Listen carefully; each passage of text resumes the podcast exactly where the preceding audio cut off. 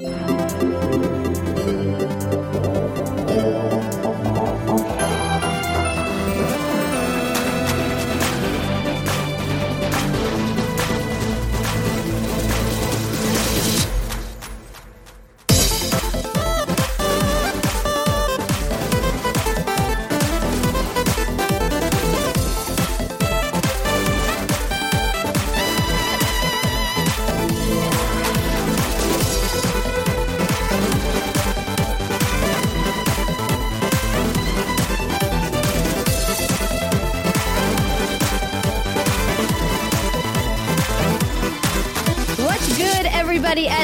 welcome to another episode of the What's Good Games podcast, your source for video game news, commentary, analysis, and funny stuff. I'm Andrea Renee, joined by Ms. Christine Steimer, Oh, hello. Ms. Brittany Brombacher, Oh, hello. and very special guest Trisha Hirschberger is here. Hi, I'm so happy to be here chatting with y'all. I'm so glad that we finally got you on the show. I have known Trisha for so long and had the pleasure of getting to work with you when we were both uh, doing stuff for Game Trailers and the Escapist magazine, uh, which feels like forever ago now. That was what, 2014? Maybe, yeah, it does feel like forever ago. It's so funny to see how the industry's changed so much over the years. And when I say the industry, I pretty much mean like digital content around video games. like, I feel like that was still right on the cusp of like games journalism in print being the hot thing and that kind of changing over to more of like the let's play video content style. Um, but yeah, we worked in the same office for like a hot second.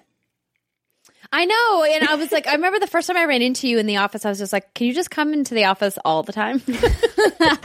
Thank you. That was so nice. Yeah, there's never enough ladies in the office, I feel like. No. I know those Warp Zone guys, they were always just spilling over everything with all their props and their costumes and things everywhere. They're so um, nice. They are. They are a lovely group of gentlemen over there. So, so tragic what happened with Yeah. Defy Media. I was just going to say if anybody's hiring and looking for some creative gold, Yeah. there's a lot of people looking for work right now. Yeah, a ton of people. Um, as always, if you guys are industry people listening to the podcast, because we know there's a bunch of you out there, um, always lurking in the wings, never commenting on anything. if you do work in the industry and uh, you are looking for somebody, whether they be an editor, a video producer, a writer, an on-camera host, anything related to the to running YouTube channels, Twitch channels, or video games media, please uh, reach out to me directly, and I'd be happy to connect you with any of those people. Of course, contact at what'sgoodgames.com is the email address that's easiest to use. Um, so, uh, for people that don't know Trisha, which it's kind of weird to think that anybody might not know you because you've been everywhere. um, she hosts a variety of shows. She's not only got her own Twitch channel, YouTube channel, and social media channels, but you also produce, write, and host for people like Geek and Sundry, Newegg, Kingston, Nerds with Kids. What else? What is? Wait, maybe the question I need to ask you is, what haven't you done? Aw, that's so nice. I don't know. I, I feel like I have been very, very lucky to stumble and fall into this career where I get to talk about things that I'm passionate about for a living. Like people pay me to geek out about stuff, and that's incredible. Um, and through that, I learned how to produce. I learned post production, like all these things that were never really my passion in the first place. But I was like, oh man, if this means that I get to talk about gadgets and video games for a living, then I am on board. Sign me up. Um, so yeah, it's kind of spilled over into a lot of stuff. Movies. I'm actually hosting a Facebook show for Focus Features right now too. Um, but comics, cosplay, movies, like general fandom culture, a lot of tabletop gaming, all stuff that I grew up loving and never knew I could have a career in. I feel like kids nowadays are growing up being like, I want to stream video games for a living, and that is awesome because when I was a kid, that was not a thing. That was not a possibility. Um, so it's it's very cool that there are so many different ways to have a career in something that I think previously people would have just considered a hobby. I mean, I didn't even know how games came to be. I was like, I love video games, but no one works on these. They just they just appear from ether, right? Like like it just what didn't never occurred to me that this was such a massive industry when I was younger. I would Yeah. love to do some tabletop gaming with you. Get Yes, Andrea and please. What do you Simon, too. play? Yeah, oh, not, not enough. No, no, no, not enough. That's the thing is I've only played a few things D and D, and I love Okay. it, and it's so much fun. We actually did it with some of our community members at PAX East last year, and had so much fun. I want to do more. Very cool. I think I think Andrew's a little intimidated because she's not sure, like, because it went really fast. And She was like, eh, Yeah. you know, you we threw yeah. we threw baby like, girl right out of into my- the fray.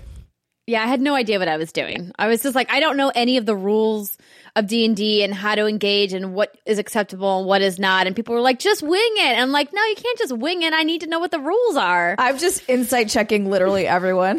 like that's what I did. I was just like insight check, insight check. You And can I still that. don't know what that means. And Andrea, you can get a uh, like a digital PDF copy of the player's handbook. Read that book, and that will give you all the generals that you need. Because I am very much like you. I think the fun of D and D is not only in the improv, but also in the math and all the complexities, because that makes it more real. So I love understanding the background of the game and how it came to be. And uh, fifth gen, which is what the current gen of D and D is, very streamlined. So it's super easy to understand. So if you read that one book you totally get what was going on. Isn't See, I it? didn't even know there was a book. Yes. Isn't the general idea that you could just try almost anything, and your dungeon master should be able to make it work or not work, like work it into the story? Yes and no. There's some Okay. things to keep it based in the reality of the world that you're in because if you could just make up whatever, like mm-hmm. I don't Right. know, and you were on the verge of death, you could be like, and I just don't die.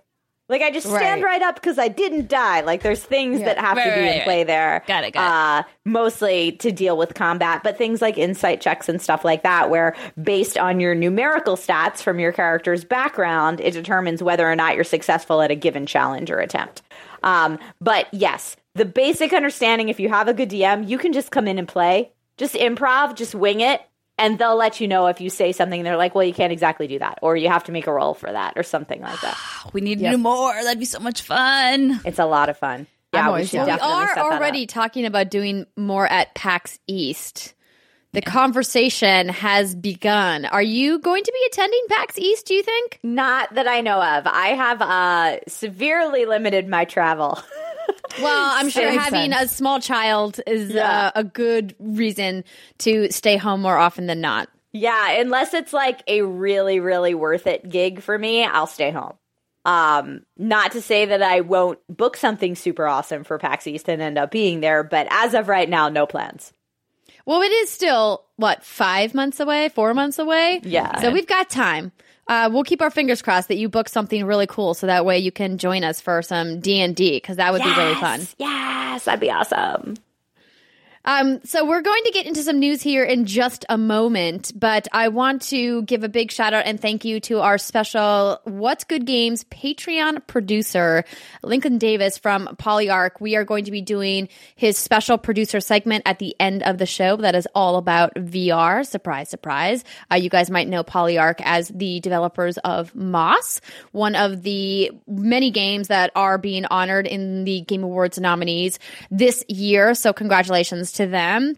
And um, we have been revamping our merch store. Britt and I spent a bunch of time in there cleaning up a bunch of stuff, um, kind of getting the uh, merch store ready because we're going to be doing a Black Friday and Cyber Monday special, which we'll have more details about in next week's episode. So if you've been holding out on getting merch, or if there's items in there that you're like, hmm, I had my eye on that the first time but didn't pull the trigger, we're going to have some great shopping deals for you guys to talk about very, very soon. So maybe you want to go to teespring.com slash stores slash what's good games and just browse around and get your eye on what you want. And that way, when the deal is announced, you can just hit, click that buy button. There you just go. food for that. Um, all right. I'm so- totally not doing that right now, by the way. Oh.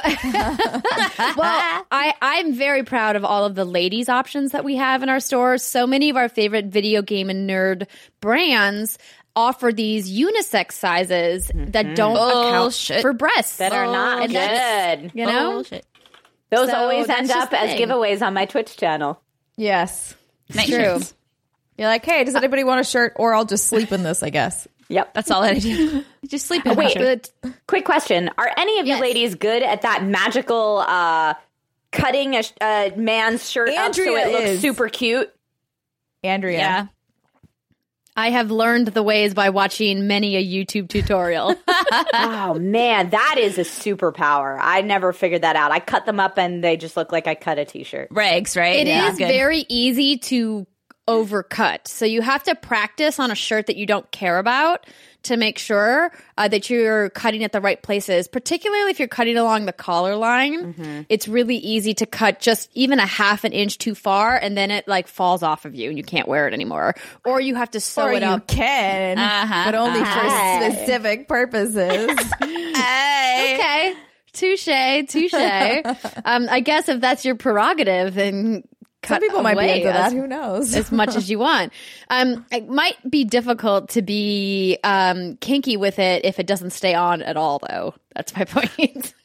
I guess you could drape it. I mean, I mean, we could go down a few rabbit holes yeah, right now. I was like, I'm just gonna leave that. I got thoughts in my I'm gonna head. Leave it. I'm gonna leave it. Guys, your merch Okay. is awesome. Thank you. oh, thank you. It's so good. I'm not Yeah, we even have just some saying that because I'm on your show. It's super good. Um, I'm wearing the zip up hoodie right now. It is very cozy because it is now getting cold all over the country. And I know I can't really complain about it being cold because I'm in California and people back home where I'm from, it's like five degrees right now. Nope. So No, thank you. Unsubscribe. Yeah, exactly. um, but without further ado, now that we have introductions out of the way, we have quite a bit to discuss with the Game Award nominees. So on Tuesday, the nominees were announced, and as we've mentioned on the show before, we at What's Good Games are part of the nomination and voting jury uh, that look at all of the games out and that are eligible for nomination and we make our selections. Our selections are then tallied up with 68 other outlets from around the world and um, the board of directors over at the Game Awards takes a look at it all and says who has the most nominations in each of these categories and that's who got announced. So let's uh let's take a look shall we? So from the press release that was sent out earlier this week it says leading the pack with eight nominations each, Sony Santa Monica's God of War and Rockstar Games' Red Dead Redemption 2 are both nominated for Game of the Year alongside four other titles. Assassin's Creed Odyssey, the independent Celeste, Marvel's Spider Man, which has seven nominations, Assassin's Creed has four nominations, and uh, Celeste also has four nominations, Monster Hunter World has three nominations, and other notable multi nominees include Epic Games Fortnite with four nominations, and a trio of games with three nominations each. Call of Duty Black Ops 4, Destiny 2 Forsaken, and Detroit Become Human. Nominated content creators and streamers include Ninja, Pokimane, Dr. Lupo, Myth, and Willyrex. Nominees were selected by a global panel of 68 leading media outlets across enthusiast and mainstream media. Fans can help choose winners this year in all categories via online voting across several digital and social platforms, including thegameawards.com. Certain award ca- Certain award categories could also be voted on directly via Facebook Messenger and Twitter direct message, and fans can talk to Amazon Alexa to vote for specific categories, and also use their voice to vote uh, the Game Awards action, which works with Google Assistant. This is all really wild. And an industry first, gamers will be able to select the winners in all categories of the Game Awards by voting in the official Game Awards Discord server. That's discord.gg slash the Game Awards. The server, which is open for fans to join now, will place um, will be the place to get the show info before, during, and after the awards. Voting will officially open uh, November 13th, so it's open now, and run to December 5th. What a time So- to be alive, ladies and gentlemen. know, right? I can speak to the little device on my kitchen counter and tell her to vote for video games. I mean, if you can play Skyrim on it, ho- this Which I did, by the way. We never, not, um, we won't derail, but I did do that. And that was really How fun. was it? It was really fun. I would highly, highly, highly recommend it. But I digress. Yeah, this is cool. So, what's the easiest way to vote then? Is there a website you can go to? Did I miss that? Or is it all just TheGameAwards.com Okay. is probably the easiest way to vote. That sounds simple. Yes. but I mean, But maybe you you're love on Twitter all the Discord- time and you just want to send a DM. Or maybe you don't want to vote for every category. Maybe you just want to vote for like your favorite fighting game or your favorite content creator. Um, you can just vote in single categories if you want. I don't know what the restrictions are on voting uh, multiple times across multiple platforms. I would imagine it's more like an American Idol style of voting where you can like vote as many times as you want. Mm-hmm. I think you'd have to because like there's no way you would necessarily be able to tell. Unless they somehow tie it to your IP address. Uh, And then That shout out like to everyone with VPNs. Huh? there you go. exactly. There'd definitely be some way around it. But the important thing to remember is even though you, as the public, can vote and should vote for your favorites, that collective vote is weighted 10% to the 90% of the jury vote. So, um, needless to say, if there is an overwhelming favorite in a category among the jurors, that that's probably going to win. But the thing that's crazy about this year is that I think a lot of these races are going to be split votes, even more so than last year. We saw, you know, Legend of Zelda Breath of the Wild kind of sweep most of the awards last year, much to my sadness. Horizon Zero Dawn. Wow, um, wow. R.I.P. Rip I know, right? Um, so let's go over these nominees. So we already listed off the Game of the Year nominees for you. Uh, for Best Ongoing Game, we've got Destiny 2, Fortnite, No Man's Sky, Overwatch, and Tom Clancy's Rainbow Six Siege. Best Game Direction, A Way Out. Detroit Become Human, God of War, Marvel Spider Man, Red Dead Redemption 2. Best Narrative, Detroit Become Human, God of War, Life is Strange 2, Episode 1, Marvel Spider Man, and Red Dead Redemption 2. Interesting that Best Odyssey. sorry, just real quick. It's No, interesting that Odyssey wasn't nominated in, in any of those categories. In game Yeah. direction and best narrative. Yeah. That's yeah, all. well, I mean, we we nominated it. I think in a couple of these categories. Um, it's it, it is always curious to me how a random game kind of sneaks in like a way out. That's this is the only nomination a way out has in all of the game awards is just for game direction. Um, mm-hmm. which I mean mm. doesn't mean that it doesn't deserve to be there. It's just always kind of a head scratcher for me as to why certain games show up like singularly singularly in one category and not others. Mm-hmm. Or moreover, like what we've seen in previous years and even this year, why a game would be nominated for game of the year and then not nominated in any of the other categories. Yeah. Um, but we'll discuss um, in depth some of these categories in just a second. Um, and I'm not going to read all of these categories because there are quite a few. Again, if you want to see all of them, thegameawards.com, particularly the esports categories, which we're just going to skip altogether since we are not part of the esports jury. Uh, unless, Trisha, you have a dying, burning desire to talk about It esports. sounded like you're going to say a no, dying, not, burning disease. Not particularly. I, uh, I I dabble as an esports fan, but I am by no means an expert in that world. Okay, then. Um, best score in music presented by Spotify, which is kind of a neat category to sponsor. Celeste, God of War, Marvel Spider Man, Ni no Kuni 2, Octopath Traveler, and Red Dead Redemption 2. Um, then we've got um, best audio design, uh, which we're going to skip over for now. Best performance, um, Bryan Dechart as Connor in Detroit Become Human, Christopher Oh, Judge Connor. as Kratos. Um, Melissanthi Mahut as Cassandra, Roger Clark as Arthur Morgan, and Yuri Lowenthal as Peter Parker slash Spider Man. That's going to be a Uh, tough one. That's a tough I category. mean, that's an impossible category, right? They're all so good. Uh, games for Impact, 1111 Memories Retold, Celeste, Florence, Life is Strange 2, Episode 1, and The Missing. Uh, best indie game, Celeste, Dead Cells, Into the Breach, Return to the Obra Dinn, and The Messenger. Um, and then uh, there's also Best Mobile Game, which has some interesting uh, nominations. Pitting a game as small and tiny as Florence up a behemoth like Fortnite is kind of interesting. Um, best VR AR game we're going to talk more about in the fifth or excuse, the fifth segment. The show's not that long. How many Oh segments my do we have now? Uh, the third segment, um, but that's Astrobot, Beat Saber, Firewall Zero Hour, Moss, and Tetris Effect. Um, and then we've got kind of the individual categories, which we can kind of talk about um, as we go along. So, ladies, of the categories we kind of talked about so far, what of these has stood out to you as a surprising nomination? I think for me, Game of the Year, Monster Hunter World being on there is a little surprising. And we were talking about this a little bit in our pre show live stream. yeah. I wonder if it's an international thing. Because, like you said, Andrew, you made the point. This game is absolutely not going to win Game of the, of the Year. I understand how, for some folks personally, absolutely could be their personal Game of the Year, but critically, I just can't see that. So um, it's kind of a head scratcher how this got here in the first place. I'm not saying it wasn't a great game, but I'm not being too hard on this, am I? Are you understanding? No, it's saying. also No, not no, no, really nominated for much else. Yeah. Like it's out No, of and that's- the other biggies. Exactly. That's the thing that's really crazy. If you look down this list, uh, the game that the category we nominated for was best action game because that is a game that's focused on combat and Monster Hunter is literally all about hunting monsters. The narrative in that game is absolutely non-existent. And so I was also very surprised, Britt, when I saw this nominated because most of these categories, five nominees. Um, that's, you know, the standard number for how many nominees. Game of the Year got six.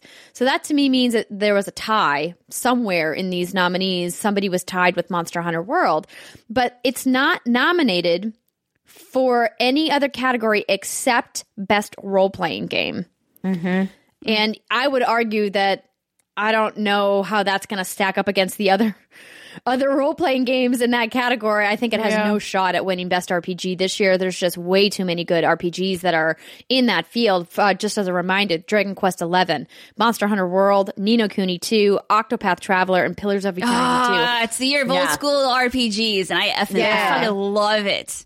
Yeah, That's- I mean, yeah, and ugh, For me, So I would ahead. choose Octopath Traveler or Pillars of Eternity 2 Deadfire over Monster Hunter World in the RPG category. So just to echo what you said, like game of the year? yeah, it's Where it's did kind this of come yeah. from? I also thought it was And it does- interesting. If, you, if I have another thing to say, um, that Detroit Become Human didn't get games for impact. Uh, I mean, I understand like these other games definitely have a much more obvious impact. I would say, I would say, but Detroit Become Human, I thought also told a lot of interesting personal stories and was a very impactful game. So that was interesting. Well, one of the reasons that we discussed, and which we'll go more into when we do our Game Awards predictions episode, which will be, you know, a, a standalone episode the week of the Game Awards. But one of the reasons why we didn't really nominate Life is Strange to episode one for a lot of things was because it's just episode one. And that game really, I think, is dependent on how all five episodes are going to come together. And so I, I think like the bulk of that game, Life is Strange 2, is going to be out in 2019. So I have to imagine we'll be nominating it for awards at this time next year mm-hmm. for sure. But episode one, I think didn't have as much of an impact as some of the other games that had released in their entirety in this year. And that's why I also was maybe surprised to see Life is Strange to episode one make it in there for games for impact and a game like Detroit Become Human didn't. I was kind of like, hmm, that's I feel like odd. Life is Strange, even in the first episode, though, kind of it shows its hand in the sense of like we're going to be tackling the uncomfortable subjects that you might not want, like that a lot of people sweep under the rug, right? So I think in that way, and I and I think it did it well. Um, so I think maybe that's why it kind of made it on there because there's also promise of of what's to come, and I do think that that episode had a lot of heavy shit in it. oh, Um, absolutely. But that's what the games for impact category is for, isn't it? yeah, it's that's in what we're talking about. Okay. Yeah, yeah. yeah. Sorry. And for Detroit Become Human, I feel like the reason it probably didn't get it on there is is because a lot of people felt it was too heavy handed. And I think when you become too overt with what you're trying to do, sometimes that message gets lost. Like I feel like That's maybe fair. that's why it didn't get those nominations. And maybe Did you guys play a lot of those other games in the games for impact category? Because there's a few of them that I was like, I haven't even heard of that. Yeah, eleven eleven memories retold. I have not played or seen anything of at all. They reached out to us after the nomination submission was finalized, but I'm hoping a chance to get a chance to play it before we have to submit our final votes. Yeah, I think it just came out a week ago, and on Steam it only has ten reviews. Like it's like a I don't even know if it's eligible. Then yeah, it's it, it was really surprising. obviously it is if I made the list. So the I know Andrea and Simon have played Celeste. We've all played Life is Strange 2 episode 1. We've all played Florence. I'm only an hour or so into The Missing, which is the story from what I can tell so far about um, two girlfriends who are romantically involved and one of them they both go to sleep, one wakes up, girlfriend's missing, and so she's trying to find her, but the thing is is her body literally falls apart because of certain puzzles. Like you'll be walking and you'll have to break your arms and leg or break your arm so you can fit through a space. And it's there's blood everywhere, and then you no, come back. thank you. You come back and they re- you can respawn them whenever you want, or you can be nothing but like a soul like crawling. Or It's it's very impactful. So I'm glad to see this one get nominated as well. It's very okay, shocking. cool. And what's what's Florence on? That's not on Steam, is it? Is that It's a on mobile game? iPhone or you're just your phone. Sorry, just mobile in general.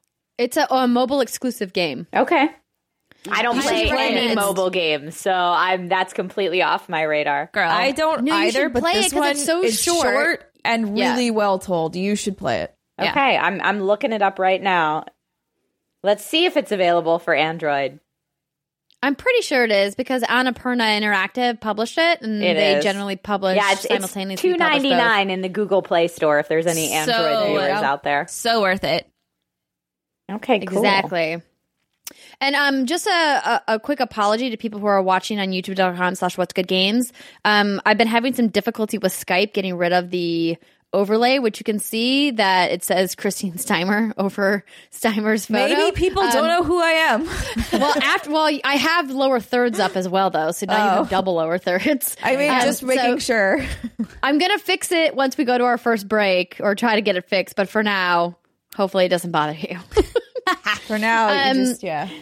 So, uh, looking at this list, um, another game or another category that I thought was um, kind of interesting is the. Let's see, where is it? It's the best multiplayer game category. So, some usual suspects here. Obviously, we expected to see Destiny and Call of Duty here as, you know, giants in the multiplayer field.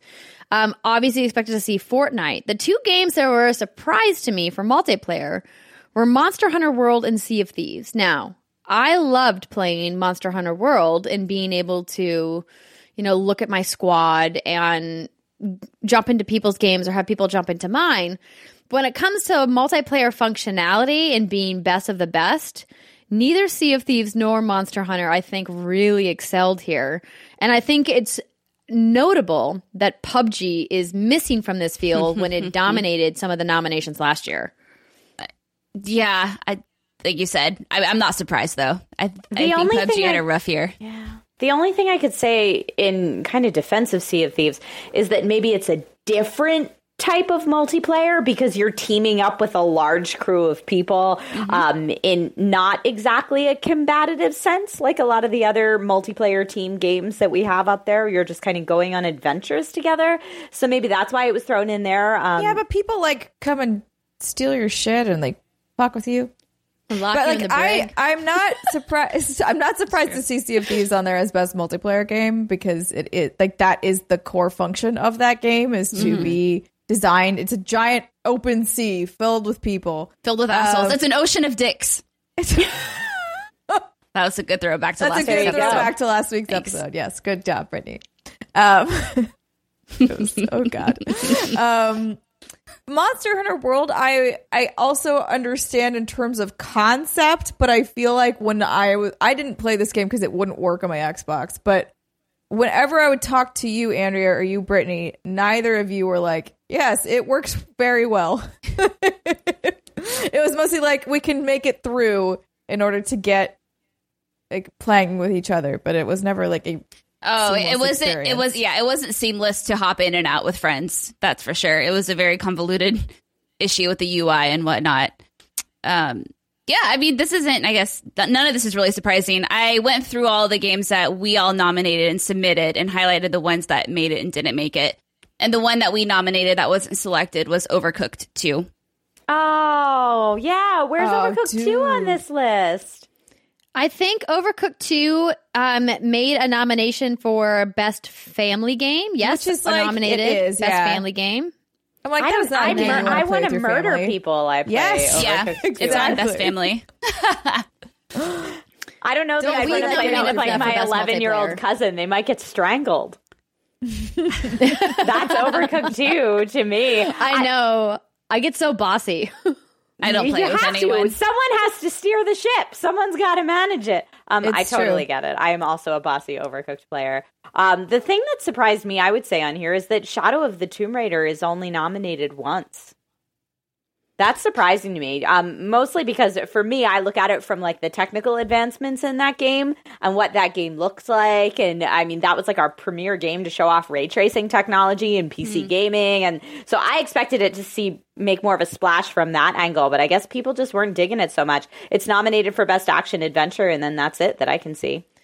Yeah, I, I think that that game suffered tragically from being under the wheel of Spider-Man, and it was really unfortunate because you know we um, well, I personally did a lot of work with the Tomb Raider team over the convention season, hosting multiple panels for them and really kind of getting to know that team. And I was super excited for that game and I really enjoyed it. You know, um, from start to finish, I thought it was a really well done game. And as you mentioned, made some significant improvements in the franchise adding things and really kind of balancing out the action and the exploration especially that new um, difficulty slider system that they put mm-hmm. in that really lets you tailor the experience to your personal playstyle but I think that what it just suffered from was that there was just so much competition in that kind of open world action adventure space this year mm-hmm. that there was just not enough people that played it is probably yeah, what it came down to. I would say that, and I love Shadow of the Tomb Raider. I think it's my favorite Tomb Raider game, but I feel like it didn't do anything remarkable. It didn't reinvent itself like God of War did, for example,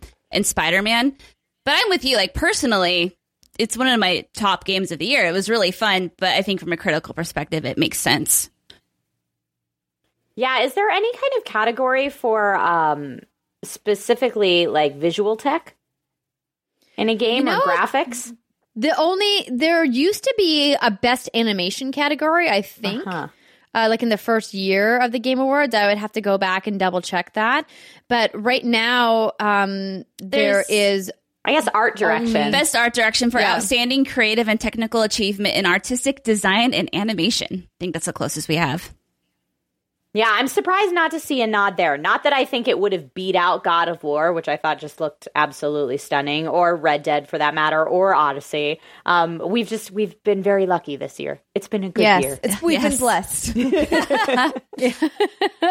it is definitely a good year to be a gamer.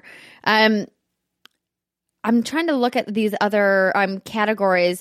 One of the um, categories that I thought was really difficult for us when we were kind of thinking of nominations was the difference between a best action game and best action adventure game mm-hmm. because it feels like so many of these games split the fence there that mm. they are both and that you could qualify them as both and that's um something that we really struggled with does it make sense that a game like Far Cry is considered only an action game and not an action adventure game?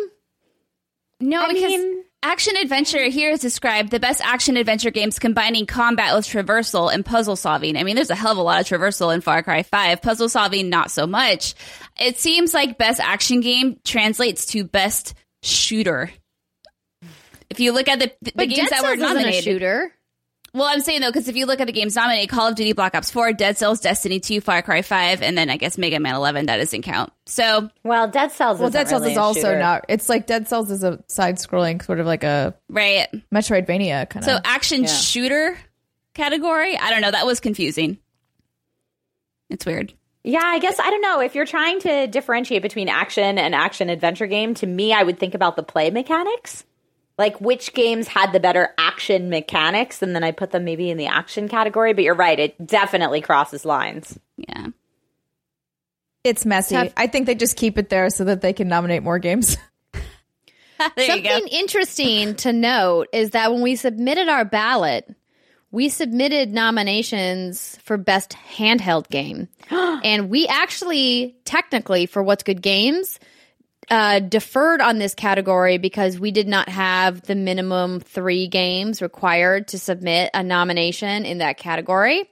And we struggled with this last year because we said, isn't this just essentially like the best Switch game category? And the Game Awards clarified to us that um, Switch is considered a mainstream console, it is not considered a handheld only. Oh. So I was like, so oh. basically, you're talking about best 3DS game. But yeah, what I'm mobile already has here, its own category. Right, but I'm mm-hmm. noticing here that the best handheld didn't make it. So I'm guessing that many outlets like us probably did not submit because there just haven't been enough 3DS exclusive titles that have been released in order hmm. to, you know, garner a mm-hmm. nomination, which I think is indicative that the 3DS's life cycle is probably at its end. I mean, Wah, I hope wah. so. Maybe. I mean, Switch is Switch is killing it on all fronts. Like when you said best handheld, immediately my thought was Octopath Traveler. Um, Yeah. But you you can certainly dock it in TV mode and play it on a TV. So I guess not. I I don't Yeah. know. My Switch has never been docked. Ever? Wait, Ever. never? Poor Never. thing. Poor thing. I only it just dock wants mine. to rest in its cradle every once in a while. I only dock mine for streaming. If I'll be honest, Mm-hmm. Yeah, that makes sense. Mm-hmm. the only time.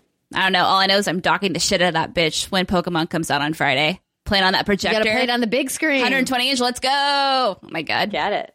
Wait, mm-hmm. which which uh which Pokemon are you going to get, Britt? I have Pikachu. Jason has Eevee. But we're gonna play what I want to play, which is gonna be Pikachu. Okay. Pikachu. Just because, like, yeah, like I, I've never. I get that Eevee's incredible because it can turn into a million different things, but I just don't have that obsession with Eevee that I feel like the rest of the world has. To be honest, I have the Eevee obsession. I get that Pikachu's iconic, but you know, eh, give me Koffing. Give me l- Pikachu. Like, yeah, give me Pokemon. Let's I go love Koffing. how much you love Koffing. You love the most toxic Pokemon. I love the derpy, That the derpy ones. But anyway, I Like wish you had your literal coffee poison. with you so we could see it, but it's I not know. there. I'm No. guessing.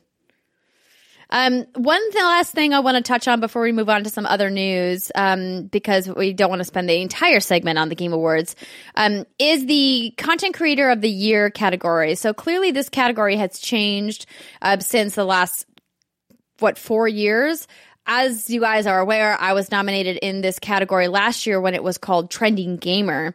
And due to all of the fiascos um, around the category, basically meaning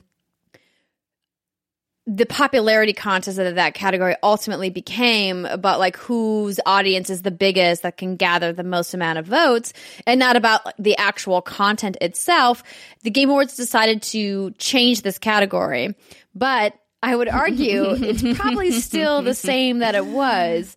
Um, there's also a separate um, content creator for good nomination process that the Game Awards did this year that I imagine they're going to be giving out as a single award that's not voted upon. That the Game Awards uh, selection committee is going to look at all of the submissions and go, this is the person that we want to give that um, award to. It's not going to be voted upon, which is probably the right call. Yeah. That they kind of editorialize that award, much like a like a whatever uh, what's, i'm trying to think of like a lifetime achievement award kind of category right? Where that's not voted upon or there's a, no kind of metric that decides that. That's just like the editorial choice of the people who run the awards. But the content creators that are here are pretty much all streamers and I thought it was interesting because somebody wrote into Games Daily earlier this week asking, are streamers really content creators? And would you consider somebody, you know, how could you put somebody who just turns on their computer and starts playing a game? How can you compare them next to somebody who does gameplay capture and editing and graphics work and all of that? And I was like, this is an interesting idea because I've been in the content creation business for quite a long time. And I, of course, wholeheartedly would say absolutely streamers are content creators. You don't just turn on your No. computer or your console and start streaming. That's not the way it works. I mean, you can do that, but that's not how you become a successful streamer. There's so much more that goes into building your audience, creating programming, deciding what kind of games you want to stream, working with PR in the background, et cetera, et cetera. But I wanted to get your ladies' opinions as fellow creators about what you think about this category and who's in it and really what the phrase content creator means. I I appreciate this category. I'm wondering if going forward though it should be called streamer of the year and maybe influential gamer doing awesome things for the industry. Sorry, I know this is not answering your question, but I'll get to it, I promise. Um, like influencer gamer doing amazing, awesome things for the industry. And if you look at some of the folks that we nominated, like Steven Spohn from Able Gamers, Kahlief Adams from Spawn. I mean, people who are doing some really good work for this industry and the health of this industry, and the culture of this industry. Um, that's just my little rant. I feel like we need to kind of split this and define these two different categories. But again, I'm going to echo exactly what you said, Andrea. I agree. It's not like you're just turning on a computer and talking about a game. Like you can do that, like you said, but it's so much effort that goes into that to make it content that people actually want to consume. And you're putting out content. So damn it. That is content creation. Yeah, I'm, I'm going to echo that. I think that for me at least as a creator, anything that I live stream is heavier on the pre-production end versus anything that's pre-recorded and then I have a ton of post-production to do. There's still both a lot of work, just different Exactly. types of work. So I would definitely say that they're all creators. Um but the, you know what it makes me think of? It makes me think of in uh, in the Streamy Awards. They always have Creator of the Year, Channel of the Year, and uh, for a while they were also separating into Audience Choice Creator of the Year, Audience Choice Channel of the Year, and I think some years they even made those just Audience Choice Awards, which is a little bit more transparent because I think that communicates, hey, whoever's following is the biggest. Like whoever can motivate their people is going to win the Audience Choice Award, and it's still the Audience Choice Creator of the Year or whatever you want to name it. Um, but maybe that's a little bit more uh, communicative of what the award actually is. Steimer, any thoughts? Just a, just a plus one to what Trisha just said. There you go. I mean, I think we all know that this is Ninja's award to lose anyway, because he's just been so on fire this year that anybody nominated against him is unfortunately probably like doesn't have a chance. Even though um friend of the show Greg Miller likes to remind everybody that he won against PewDiePie. Yeah, Um, but PewDiePie also didn't. I don't ever think ever talk about it. Yeah. Why would he? He was too busy counting his pile yeah, of money. so like Ninja, Ninja could lose here if he doesn't care about it. do you right, think like- so? Yeah, Who do you I, think he would lose to? I mean, whoever cares the most. Again, like it's just like if one of these other people is like, no, I'm going to actually campaign for this and Yeah. tell my audience to go constantly. That and Ninja is just never talking about it. A lot of those kids aren't going to watch the Game Awards. Like his audience is very young, so unless he tells them to do this, they aren't going to find this on their own. So like, yeah, that's fair. if, if he doesn't activate, then uh, he could lose it. But it would be similar, yeah, to Greg's win against PewDiePie, where it's like it's really just because you didn't give a shit. Well, true. and that's that's the case with a lot of awards like this. Like I had a friend who was obsessed with being on FHM's top 100 and she like campaigned hard every day, the whole dang thing and did really well because of that. But I'm sure there were other people on that list that were like eh that didn't do so well because of that. So it's, you know, like I like I said, audience choice I think is a clearer picture of what's going on. yes, I would agree with that. Yeah, I, I was definitely disappointed to see some of the people that we nominated didn't make it on the list, but not surprising. And all, and just for the record, not discounting any of the people who got their nominations. These are all creators that have been in the space for a long time. Some of them have just had some crazy meteoric rises in this past year and absolutely deserve it. Um, I just recently um, started looking at some of Myth's content.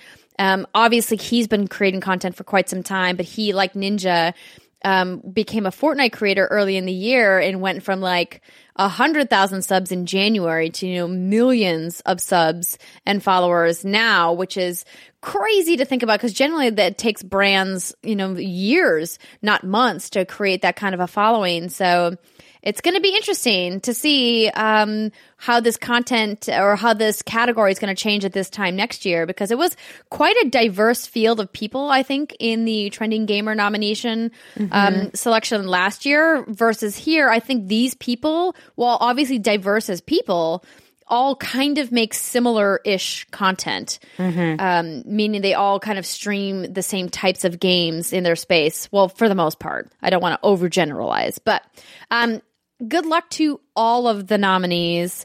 Of course, the Game Awards happening Thursday, December 6th. Brittney and I will be there, and so we'll try to um, maybe vlog or something from the Game Awards to uh, give you guys some content. But keep an eye out for our Game Awards special episode, where, of course, we encourage you to play along as we pick our favorite winners. So, Moving on to some other news before we go into our first break quickly here. I just wanted to touch on this. We don't need to talk about it too much, but I thought it was fascinating that the U.S. Army wants to attract more soldiers by fielding a Fortnite team.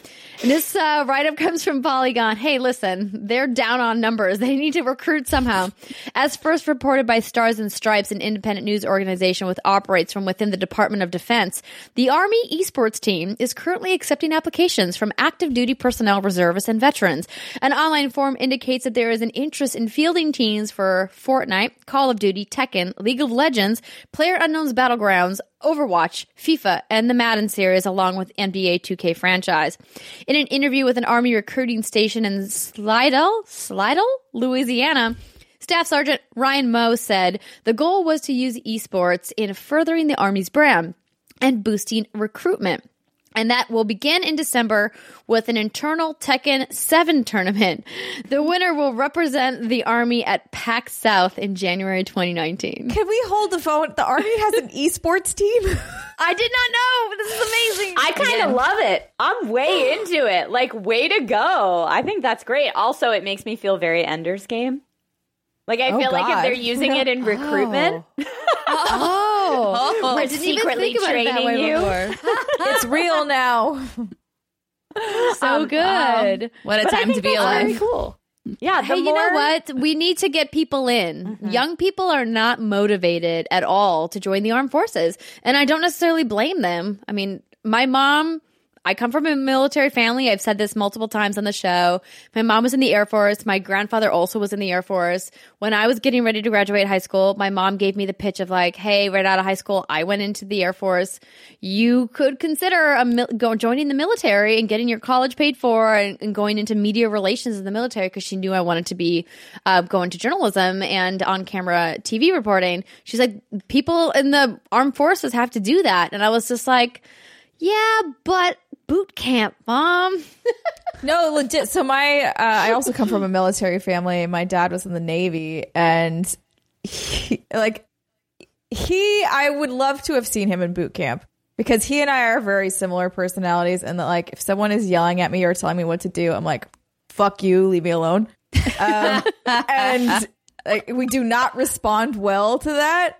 And he actually, I think, tried to get out of going through boot camp, and they were like, "No, get the fuck out! Like you're doing it." And he was like, "Shit." Fine, I'll do it. That's funny. And when the crazy part now is that people pay to go to boot camp. Berries.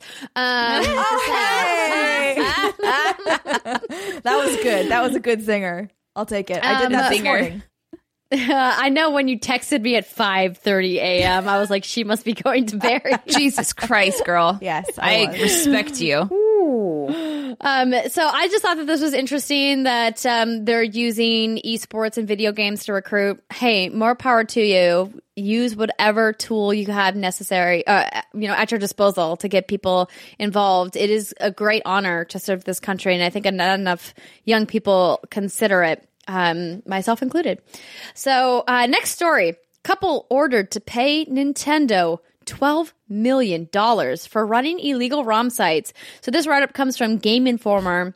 An Arizona couple, Jacob um, Matthias, Matthias, Matthias? I would say Matthias. Matthias That's what I would and uh, Christian Matthias have been ordered to pay over $12 million to Nintendo for running pirated ROM sites, loveroms.com and loveretro.co.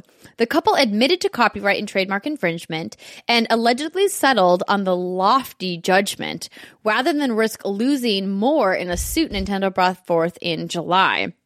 Many have speculated that the high figure is meant to deter other sites from offering pirated ROMs, and indeed, many other sites have shut down following Nintendo's legal action. Love ROMs once offered pirated ROMs of games like Pokemon Yellow, Donkey Kong Country, and Mario Kart 64. The site has since shut down and now only offers a simple message titled "Apology to Nintendo." Oh, whoops. There, the ruling is a major coup for Nintendo, who will take ownership of the sites and receive all Nintendo games and hardware still in the couple's possession. The ruling also included a permanent injunction ensuring the couple will not infringe on Nintendo's copyrighted material ever again. I have the apology. Wow. I have the apology up right here. Okay, okay. Do it. Someone needs to play some very sad music behind me. Our website, oh. loveroms.com slash loveretro.co, previously offered and performed unauthorized copies of Nintendo games in violation of Nintendo's copyrights and trademarks. Loveroms.com slash loveretro.co acknowledges that it caused harm to Nintendo, its partners, and customers by offering infringing copies of Nintendo games and has agreed to cease all such activities. To access legitimate Nintendo games online, please visit www.nintendo.com for information about the Nintendo Game Store. Wow. Wah, wah, wah. This feels to me like okay, I'm going to take it way back. But this feels to me like when people started getting busted for downloading music on Napster. Oh, dude. Yes. Oh, LimeWire. yeah. Right? Yeah. Yeah. because you thought like, yeah, yeah, yeah. I know it's illegal, but like everybody's doing it and you know, from your perspective you're like, I'm not hurting anyone, so it's cool. And I'm sure like this couple was like, "Hey, I figured out how to do it. No big deal." So I think this is a huge coup for Nintendo and it definitely may make other people think twice. Oh, yeah. So many other Twelve websites. million have- dollars? I don't have twelve Yeah, million can we, dollars. talk, can we talk about What this gonna number for a second? They agreed to settle, agreed to settle on $12 million. Either this is going to completely bankrupt this couple and Nintendo knows that they're never going to be able to collect this money. They're just doing it out of principle. Or they made a hell of a lot of money running ROMs on the internet. So I was I- looking. like, are they selling them? I thought they would just be giving them as freeware. I don't know how that. I don't know if they're, They're selling it or not. probably my guess would be giving them as freeware, but maybe running ads on the site and making money Maybe off running ads on the site. Maybe. So I was I was looking into this, and it sounds like obviously number one, I think this is a scare tactic to say, "Hey, motherfuckers, you're going to keep doing this. We are going to uh, sue you for twelve million dollars, or you'll settle for twelve million dollars." And obviously, other websites are probably now second guessing their ROM business. But also, it sounds like this is what you see on paper behind the scenes behind closed doors, they actually probably settle for much, much less. And that's typical in these sorts of things. I was reading an example where someone was sued for 18 million and they settled for 4 million, which don't get me wrong, that is still an enormous amount of money that many people will never ever see in their entire life. But I'm sure that, that's just one example, I guess, of how this is more of a scare tactic probably than anything else. But sure, of I'll- course. I mean, yeah. go They ahead, said Brittney. They already settled on it. Right. So my understanding is is that this is what they're settling on, but behind like this isn't actually what they're going to end up paying out. I don't know if that's actually how it works. I don't know, but that's I mean, what people are the- saying. I think it's only that they can't pay it because I don't think even if you ran ads on this site that you would have made No. twelve million dollars on fucking Garnish ads. them a lot of money. That's no, a lot. it's, it's unfortunate. According to the final judgment, the so if you click on the, one of the links in the story, there it takes you to the actual plaintiff versus uh, Jacob Matthias and Christian Matthias, husband and wife, Matthias Designs LLC. Um, it says that the amount, the total amount, plaintiff is hereby awarded judgment against all defendants jointly and severally in the amount of twelve million two hundred and thirty thousand dollars. and then here's the read up from Torrent At Freak. least it's the LLC, right? So like it's gonna damage. It's, it's not them. So it'll bankrupt the LLC. Yes. And then they'll, Nintendo will never actually see this money, would be my guess. Correct. So Right, just for exactly research purposes, I just looked up uh, a site that is like loveroms.com. So I'm currently sitting on emulator.online. No, don't tell them what it is. They're gonna listen to it and shut it down. Well, I, a quick Google search gave it was not hard to find. yeah. I'm Um, sure Nintendo's legal has just- a, a, a comprehensive list. I'm sure they do. Yeah, you can pick which console uh, library of games you'd like to access and play them all right through the website for free using Flash. There you go. That's what's Yeah, going on right here. Obviously, you know, this is Nintendo. It's their company. These are their properties. They have the right to do anything they want, however they want. I also think, though, it raises, and, you know, I guess I'm looking at it from a consumer perspective where if people want to play these games, if people want to play these old school Super Nintendo games and they have no other means to do it, what do you think is going to happen? People are going to buy the emulators. People are going to buy the ROMs. They're going to buy the cartridges and put them on their Super Nintendo. I mean, I've done that with Mother 3 because, uh, hello, has, has not come out yet. Nintendo, what are They're you gonna doing? sue you. That's Don't it. fine. It's fine. It's, if I if I have to bankrupt this company because of Nintendo ROM, it's okay. Wow. What? No, just joking. Man, going hard. it's a way to go How out. dare you? It's okay, baby girl. We'll have this conversation off Oh camera. Oh my god. Oh No, obviously I'm Oh, joking. but how you want to bankrupt us? over other, over Mother Three. I am so passionate about Mother Three. I'm not. No, I'm not. Please don't no. bankrupt us, Nintendo. Please love us. Just send us copies of your games. Um, but yeah, I mean, it, it's it's unfortunate because I mean there are so many quality old Nintendo titles out there, especially with the lack of Virtual Console on the Switch. I mean, you can get the NES Classic, the SNES Classic, and there are some fantastic games on there, but those aren't going to be updated with other games. And it sounds like right now your best bet is to get Nintendo Switch Online and then just play whatever Nintendo uploads there. I wish there was a super duper easy solution. I wish this was considered to be okay because if people want to play games that came out in 1995 that they can't buy anywhere else, then I don't know. I'm I'm with you in the sense that video game preservation and historical video games are an issue that we as an industry need to address. There are a couple champions for video game history and maintaining that we need to keep a comprehensive library of all of the video games ever created, and that's difficult to do. And it's challenging when Nintendo has a ruling like this because you would hope that maybe they would designate somebody as like the historian of Nintendo games to be like, we're going to keep a ROM of every single Nintendo game ever published, and this is the one source that you can go to, and that perhaps they have like a, a royalty system in place, right? Mm-hmm. Where Nintendo says, we're going to take the bulk of these profits and we're going to pay a royalty to the people to maintain this library and to maintain the site. I would like to see something like that occur, maybe Yeah. because I'm I'm with you that there we don't want to lose some of these games to time. You know, mm-hmm. there's so many um, preservation or ways to preserve other forms of media, whether it's music or movies or books. But video games is a lot more challenging just because of the type of medium it is. So I hope that this doesn't affect or have ripples in that sense as far as preserving games for historical purposes. But we've seen Nintendo develop aggressive monetization strategies for their content creator program on platforms like YouTube. So it's not surprising at all to me that they're like, mm-hmm. this is our content. If we're not making the money off of it, nobody's making money on it. But in fact, maybe you're pay there's some kind of- dollars. Yeah, but maybe some kind of profit sharing thing is in place. Well, Nintendo comes in and says, yo, we're going to take like 95% of your profits from this and we'll give you just enough to keep it running and maybe a little extra. Maybe that would be a solution, but I don't know. I don't think so. They're a Japanese company. I'm sure they're just like, give us our money. It's our product. And like, to They be quite honest, like, yeah, it's their thing. Yeah, they, made it. They, can created that, it. and there are a ton of people out there that have made their own NES classics for better use of it, where they just bought a Raspberry Pi, put a ton of ROMs on there, and have their own little mini system.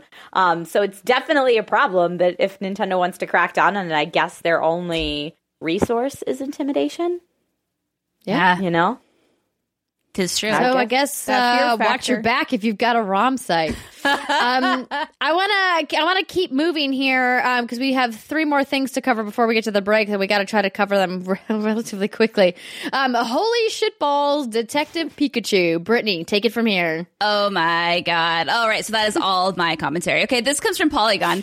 The new trailer for Detective Pikachu doesn't just bring the world of Pokemon games to life, it gives us a new glimpse uh, of how the real world would look if the creatures walked among us in everyday life, my life goal. And it means that and that means incredibly realistic Pokemon, very very realistic Pokemon like oh my god, I didn't realize Pikachu would have hair. Pokemon. Of course, he would have hair. You think he's gonna be like a lizard? What do you think his skin texture is? He's a mouse. Of course he is. For Detective Pikachu is based on the Nintendo 3DS game of the same title, which showcased a new side of the Pokemon world, one where Pokemon solve crimes instead of battle. The trailer shows Tim, the main character of the game, searching for his missing father before he stumbles upon a very particular Pikachu who can talk. The catch, only Tim can understand the Pikachu. The two embark on a mission to find Tim's dad, cue adventure, hijinks, and more real looking Pokemon. The iconic Pikachu is voiced and motion captured by none other than Ryan Reynolds, and Tim is played by Justice Smith of Jurassic Kingdom, Fallen World. Ken Watanabe, did I say that right? Joins us, Detective Watanabe. Yoshida. Okay, I'm, I'm sorry, I'm terrible. Detective That's Yoshida, okay. Rita Ora, Suki Waterhouse, and Bill Knighty fill out the human side of the Bill cast. Nighy. Knight. I thought I saw it. My contacts aren't working. No, no, it's okay. It's all good. While there have been no okay, while there have been many animated Pokemon films, Legendary Pictures, Pacific Rim, Godzilla is the first company to realize Pokemon aside a live action cast, and it comes out May 9th, 2019. Anyway, holy shit balls! Just in time. It's my birthday weekend ish. So hell yeah. Let's get drunk and go oh, watch Detective so Pikachu. I did not think I was gonna like this movie at all, and then I saw the trailer and was like, "Oh my god! I think I have to start playing Pokemon now, so I understand about the Pokemon in this movie." No, no, you don't have to play it, and that's the thing is you don't have to play Pokemon to understand this movie. Because if we were if we were talking about the very first Pokemon Pokemon movie or some of the recent ones that have come out, I would say sure you're going to be like, what the hell is this cheesy bullshit? And I'm going to say it's glorious cheesy bullshit, but it's probably not for you. This I think is going to appeal to people. Like you, Andrea, who are like Pokemon, eh, oh my god, this movie makes me want to play the game. And I think this is going to be the perfect gateway movie. I think this movie is going to end with Ash Ketchum. Calling it right now. No. Ooh. No. No, Yes. because in this world they don't battle.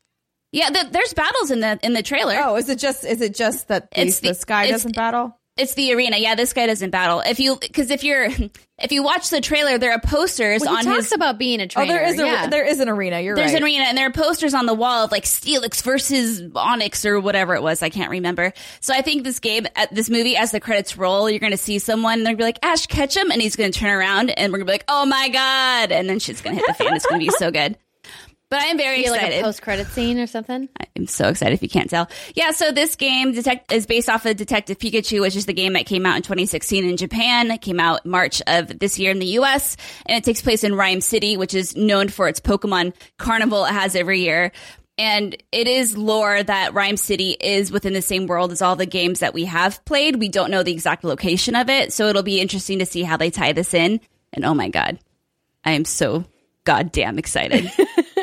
I love how a lot of people on social media were equating Pikachu with a friendlier version of Ted, the uh, ah. cuddly Oh, yeah. animated teddy bear that was voiced by Seth MacFarlane. If you guys ever saw that movie, which Yep. I I love Ted, um, and I was like. I'd never thought about it that way, but it does kind of feel that way because Ryan Reynolds just has that quippiness in his delivery and his comedic timing that feels so good. And then I saw somebody tweeted to me um, Pika Pool, and it was this 3D model of Pikachu in a Deadpool suit. Oh my god. Because Ryan Reynolds, of course, uh, also plays Deadpool. And I also like, played Green dude. Lantern. This man just does whatever he wants. Well, no, if you watched Deadpool 2, they wrap that whole thing up. Oh yeah. Oh, I yeah. haven't They like actually. erased that from existence. Oh, Yeah. Well, it's I really funny, that. actually. Also, next time you're in town, let's watch Deadpool 2. It's super good. Sounds good. Super It is good. super good. Oh my god, though, I'm just so excited. That's all. In the trailer, they have like 20 different Pokemon. You see all of them, all looking It's realistic. crazy because like oh my Mr. God. Mime has hair. Jigglypuff. Like this should not work, right? On paper, this shouldn't work. This should be a fucking trash fire. But it looks so good. I was like super excited watching this trailer. Yeah, it really does work well. And I agree with you, Cyber. I, even though I played over in my head, I'm like, this still should not work. This still should not work. But by the time I saw the end of the trailer, I was so, I was like, oh my God, this is, this is gonna work. And it's just, oh, I don't know. I think this is just really cool. I mean, I've, I've enjoyed all the other movies we had, all the animated ones, but to see Pokemon do something like this, and I feel like it's going to have a lot of references in it that are adult references that maybe the children will understand. That's just kind of the tone I'm feeling from this. I feel like it's not going to be the super cheesy friendship can overpower anything movie. It's going to be more realistic and especially with Pokemon. Wait, what do you mean? You think friendship can't overcome any problem? I mean, I, I am a realist, Steimer. I'm an optimist, but I'm not stupid. No, I can't. I don't know. Oh, it's just gonna be so good. It's gonna be so good. And like I said, Mr. Mime has hair on his head. He tells Pikachu to shove it. I'm just all about this. All about it. Yes. Oh. hundred percent. Pokemon's oh. a very beloved IP, so it's the right time, I think, to Dude. go this route and cash in on it for Hollywood. with this. Yes. Yeah, yeah, yeah. Right now, the mar- releasing the trailer right now, but for Pokemon Let's Go, brilliant.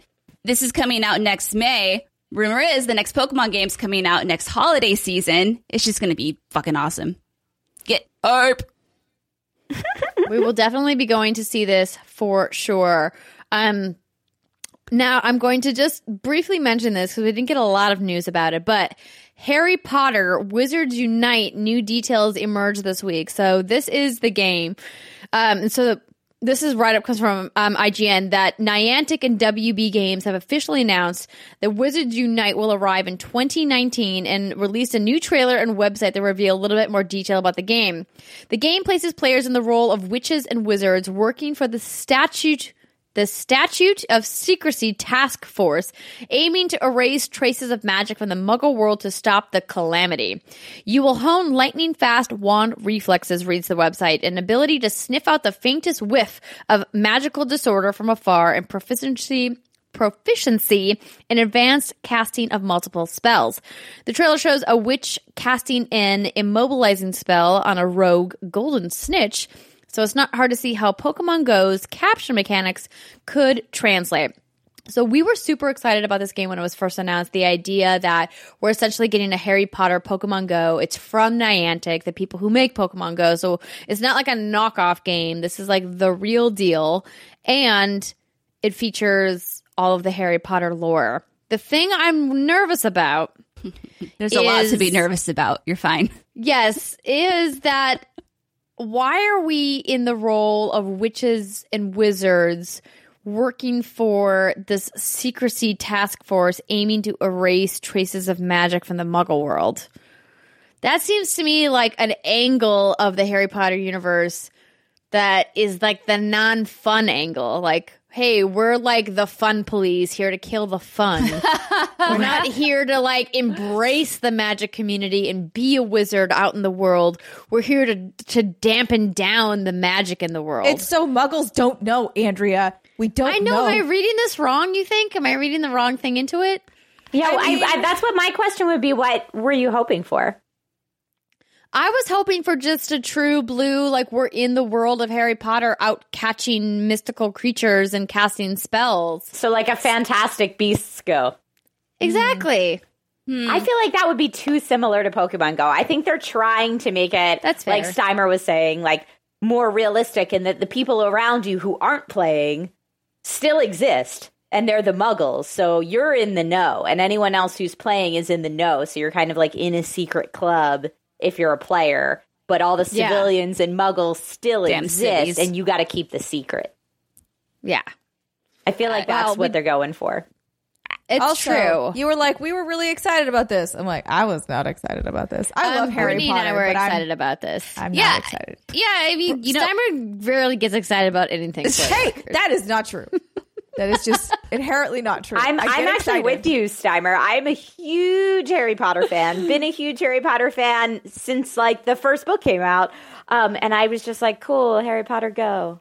I will, I will, I will ride with you, Andrea, and also say I'm very excited about this because I Wait, don't are want you to be not? alone. You don't have to ride with me like on false pretenses. hey, I'm a, I'm a ride or die friend here. But what I will say is, you know, if, She never answered if she's actually excited or not. I, I Brittney, just answer the question: No, Are you actually excited or not? I, I am nervously excited. Does that make sense? I That's am, a no. No. That's a no. No. I am going to play the shit out of this. I'm looking forward to playing this. However, my expectations are, are just very low because of, you know, what, what Okay. Pokemon Go was when it launched. And Niantic can create a very fun experience. I spent far too much money on it, but it, it took two years and we're still not getting everything that was promised in that launch trailer. All I'm saying. Also, I want to know more about this Avalanche uh, studio, uh, software. Avalanche software, I think, is what it was. The rumored Pokemon, uh, Harry Potter game. That remember Yes, the leak that one looks yeah. more more mm-hmm. interesting than whatever this Yeah, is. dif- different story. We'll Different have story. to find out more about that. That's the one I'm time. very Maybe- excited about. Maybe That's- we'll get a real debut trailer at the Game Awards. Who knows? Oh man! Now that one I will go on record of saying I am very excited about that one. Yes, that would be very exciting. Never Ner- know. ner- nervously excited for this one. Okay. Well, be nervously excited. Um, speaking of nervous, I don't know. That's a terrible segue. Um, I'm just going to quickly run down some of the announcements that happened at the X018, what happened last week. By the way, if you guys missed our What's Good Games crossover with Kind of Funny, uh, Steimer dubbed it the Kind of Good crossover. Ac- accurate. It was a shit show. We were not anticipating having to drink that much, but because we opened up the stream for donations to Kind of Funny's Extra Life effort, my kind and caring husband donated many hundreds of dollars for the big beautiful kids in the Children's Miracle Network hospitals, and because of that, we had to drink shots of Fernet. Fernet, Fernet. Fernet, Fernet. It's for net. That's the word. I remember Um, when- and Okay, go it ahead. was miserable. I remember when John donated, we took the first shot, and then I remember toward the end we took another shot, and I don't remember. You remember took a shot because all of you were wrong and I was right. Oh, that's right. That's right. That's true. Um, we're not going to go too far down the rabbit hole because we could talk a lot, and we have to end the first segment um, about that stream. But please, if you missed it, go check it out. It's a lot of fun. That's at uh, YouTube, youtube.com slash kind of funny games, or you can watch the archive at twitch.tv slash kind of funny games. And I believe they uploaded our reactions as an individual, individual podcast as well. But just some of the announcements. Um, Void Bastards was a new game that they announced from the one of the former directors of Bioshock. Uh, Player Unknown's Battlegrounds is available on Xbox Game Pass. Sea of Thieves announced a new uh, PvP mode.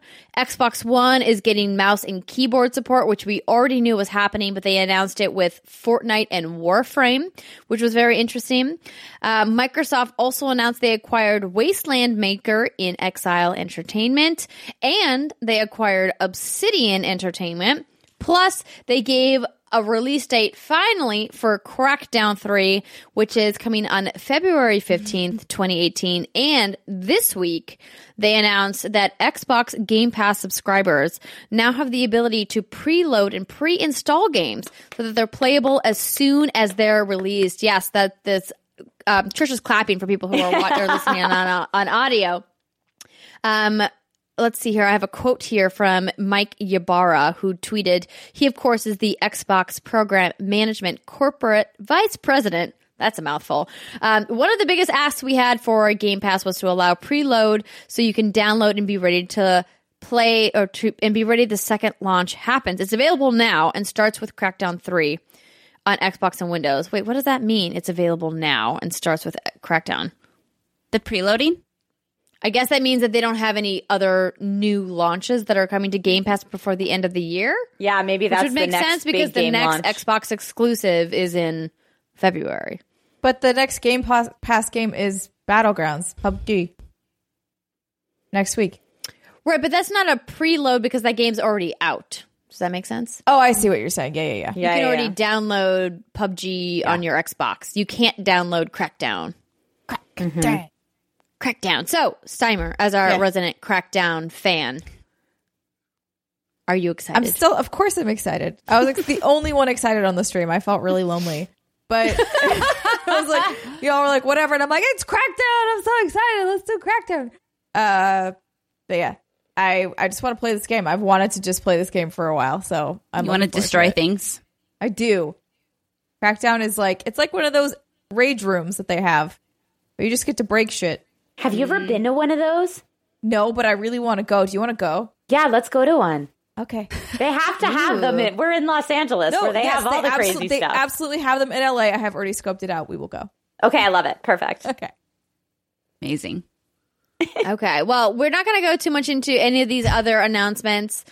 Like I mentioned, we have to take a take a quick break, but it was uh, an interesting experience um, watching this live stream. I think our anticipate or our expectations were set in the right place for the types of announcements we got. If you want to hear the rest of our thoughts, please do check out the episode that we shot with Kind of Funny Games.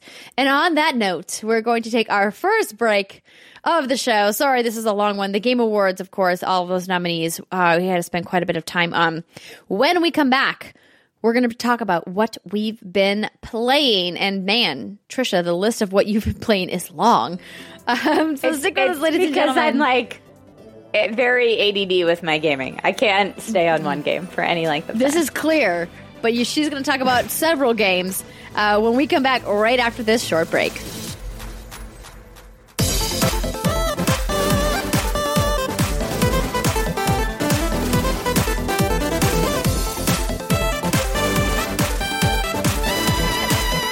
Welcome back, everybody. It is segment two of the What's Good Games podcast. We hope you enjoyed that break. Maybe got yourself a nice, tasty beverage because we're going to be talking about video games that we've been playing. Uh, we don't have a sponsor for this segment this week outside of everything we talked about at the top of the show, meaning our fantastic merch store. Please, again, do go check that out. And uh, we mentioned briefly that Trisha had played quite a few games. so we're going to start with you. Which of these games would you like to discuss? Because I, I don't even know where, where to begin here. okay, well, you know what? Um, I don't I, I don't know what you guys have covered on the show so far. So let me try Well, to go. we haven't really gone into Life is Strange 2 at all because we're kind of saving that for our spoiler Sure. cast, which Well, is going to happen right before episode 2 comes out. So It's we also, we as could you maybe skip that. As you mentioned Mm. earlier, it's also only the first chapter. We need the whole story, I feel like, to take that. Um, so I mean, I'll just quickly say that I'm super addicted to Cook Serve Delicious 2. For What no, is this game? No good reason. It is the most realistic restaurant sim that's ever happened. That's what I'm people say about the now. first Cook Serve Delicious, and this is the second one. It is you're also playing Little Dragons Cafe because that's kind of sort of not, I mean, not really in the same realm, but it's also a restaurant thing. Well, it's funny because when I play Little Restaurant or uh, Little Dragons Cafe, and I'm still in Cook Serve Delicious mode, the two don't jive at all. like Little Dragons Cafe is very Harvest. Moon esque. I'm just walking around looking at exciting things. I've got this little dragon I take care of. Oh, let me farm a couple turnips and make cool food for people. But it's like very relaxing and Right. fun and cartoony. Whereas Cook Serve Delicious is high stress, move, move, move, move, move. How fast can you memorize all the keys on the keyboard and like make it happen? And you can remap the buttons to whatever you want. So that's part of the strategy. But it is like intense. Those are my streams if I stream Cook Serve Delicious 2, where I like can't look at chat at all for the purposes of the day of the restaurant. Um, but I love games like that. I don't know why. I feel like because in general in life I operate best under high stress. So when I play Okay. games that put you in high stress, I'm like, yeah, I'm owning it. I'm killing this. This is what I do. Um, Some of the focused. nachos in this game look amazing. They just put chicken and black olives and some guac. This food looks really yummy. I'm looking at this apple pie right now and I'm like, oh, damn. Yeah, this game will make you super hungry. For sure, this game will make you super hungry. But yeah, that's Cook Serve Delicious 2. Uh, it's not expensive. Go get it. The other one that I would say that I enjoyed more than I feel like the rest of the world did as We Happy Few. Did any of you guys get your hands on that? B. I did. Yeah, I, uh, I, I, I definitely got the glitchiness of it, but I enjoyed the world, and that's what I enjoyed from like the first chance I got to demo it, or when they first put it out on early access, and it was just a survival game. I was like, eh, the survival games part's cool. I like the aesthetic, but like, what? Why? What's happening in this world? Why does it look so cool? So then when they came out with it, and it actually had a story and had characters, I was like, okay, thank you for that. Now I'm on board. uh, so I've been playing a bunch of that too. And I'm Yeah, okay I'm with the point glitches. Yeah, the glitches don't bother me. The part that bothers me is the kind of inconsistency or the imbalance in some of the way the mechanics work. For example, I am in the city now where everybody is on joy mm-hmm. and you have to kind of do this pseudo stealth of being on joy. And then the moment you're not on joy you have to immediately find a way to take more joy. And the game doesn't overtly tell you about like how to pick up joy pills and keep them and so i was only taking joy in like the joy booths which are mm-hmm. kind of like the phone booths and so you have to find the locations of the joy booths on the map and there's like no forgiveness Yeah. if none. you're in the city and your joy runs out, everybody immediately knows you're off your joy. Like there's no there's no like, oh, I'm just going to sneak over to the phone booth and take more joy. If you don't have any joy in your inventory, like you're just like the whole city like, comes after you immediately.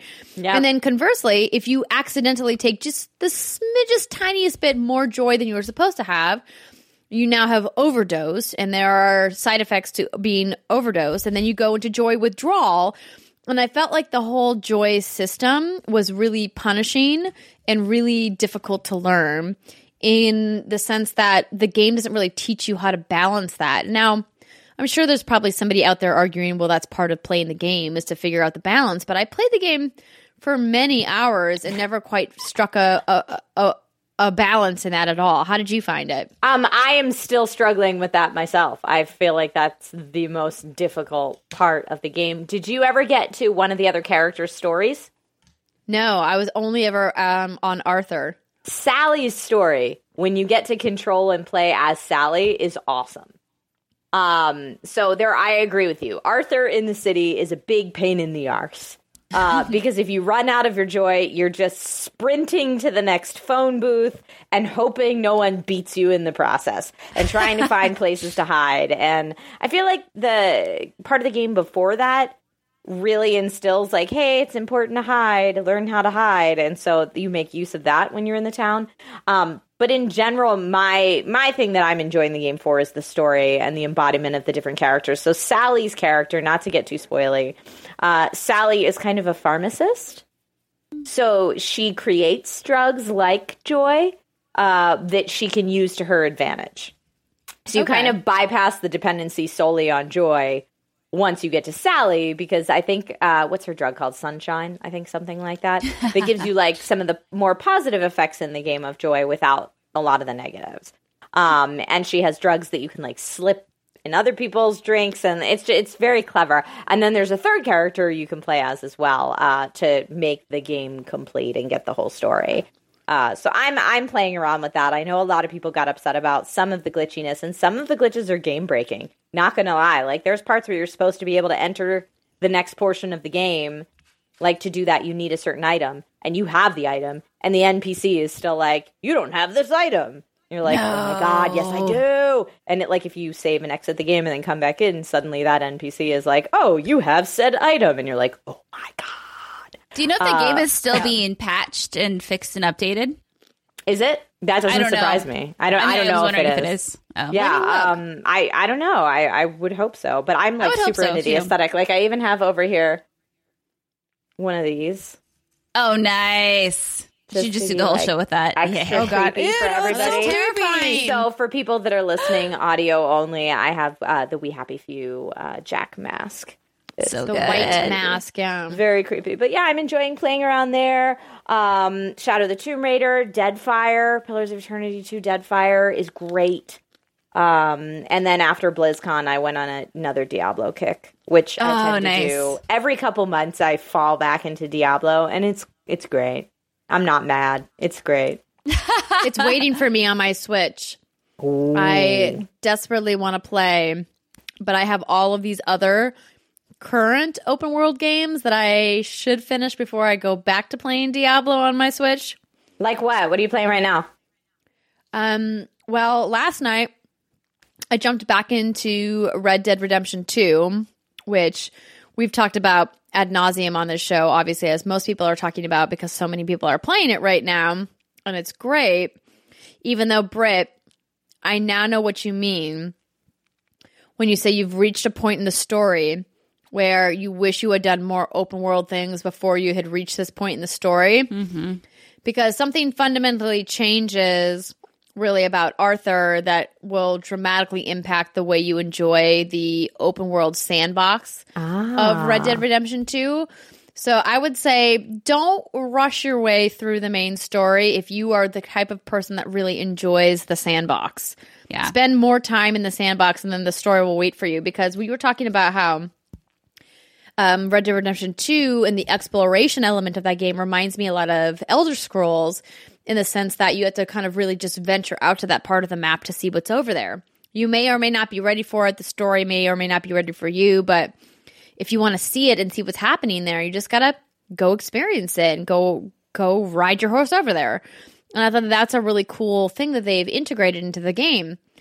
But if you wait to do that, obviously there are certain parts of the map that you have to wait to do till you get to a per- certain part of the story, but I wish I had done more open world stuff before because it's for reasons I can't explain, it's just not mm-hmm. as fun anymore. And now I feel like I am on that fast track to just get to the epilog mm-hmm. And that kind of sucks. But I'm, here we are. I'm so glad that you gave that tip because I am the type of person that will complete the main story before I play in the sandbox. Like I like to, I, I like No. to get it done. Like I, I got it done, checked it off. Now I can mess around. Um, so I'm glad that you said that because that's what happened to me too in uh, Nier Automata. If anyone played that, you get too far in Nier and then you can't do any of the side quests anymore.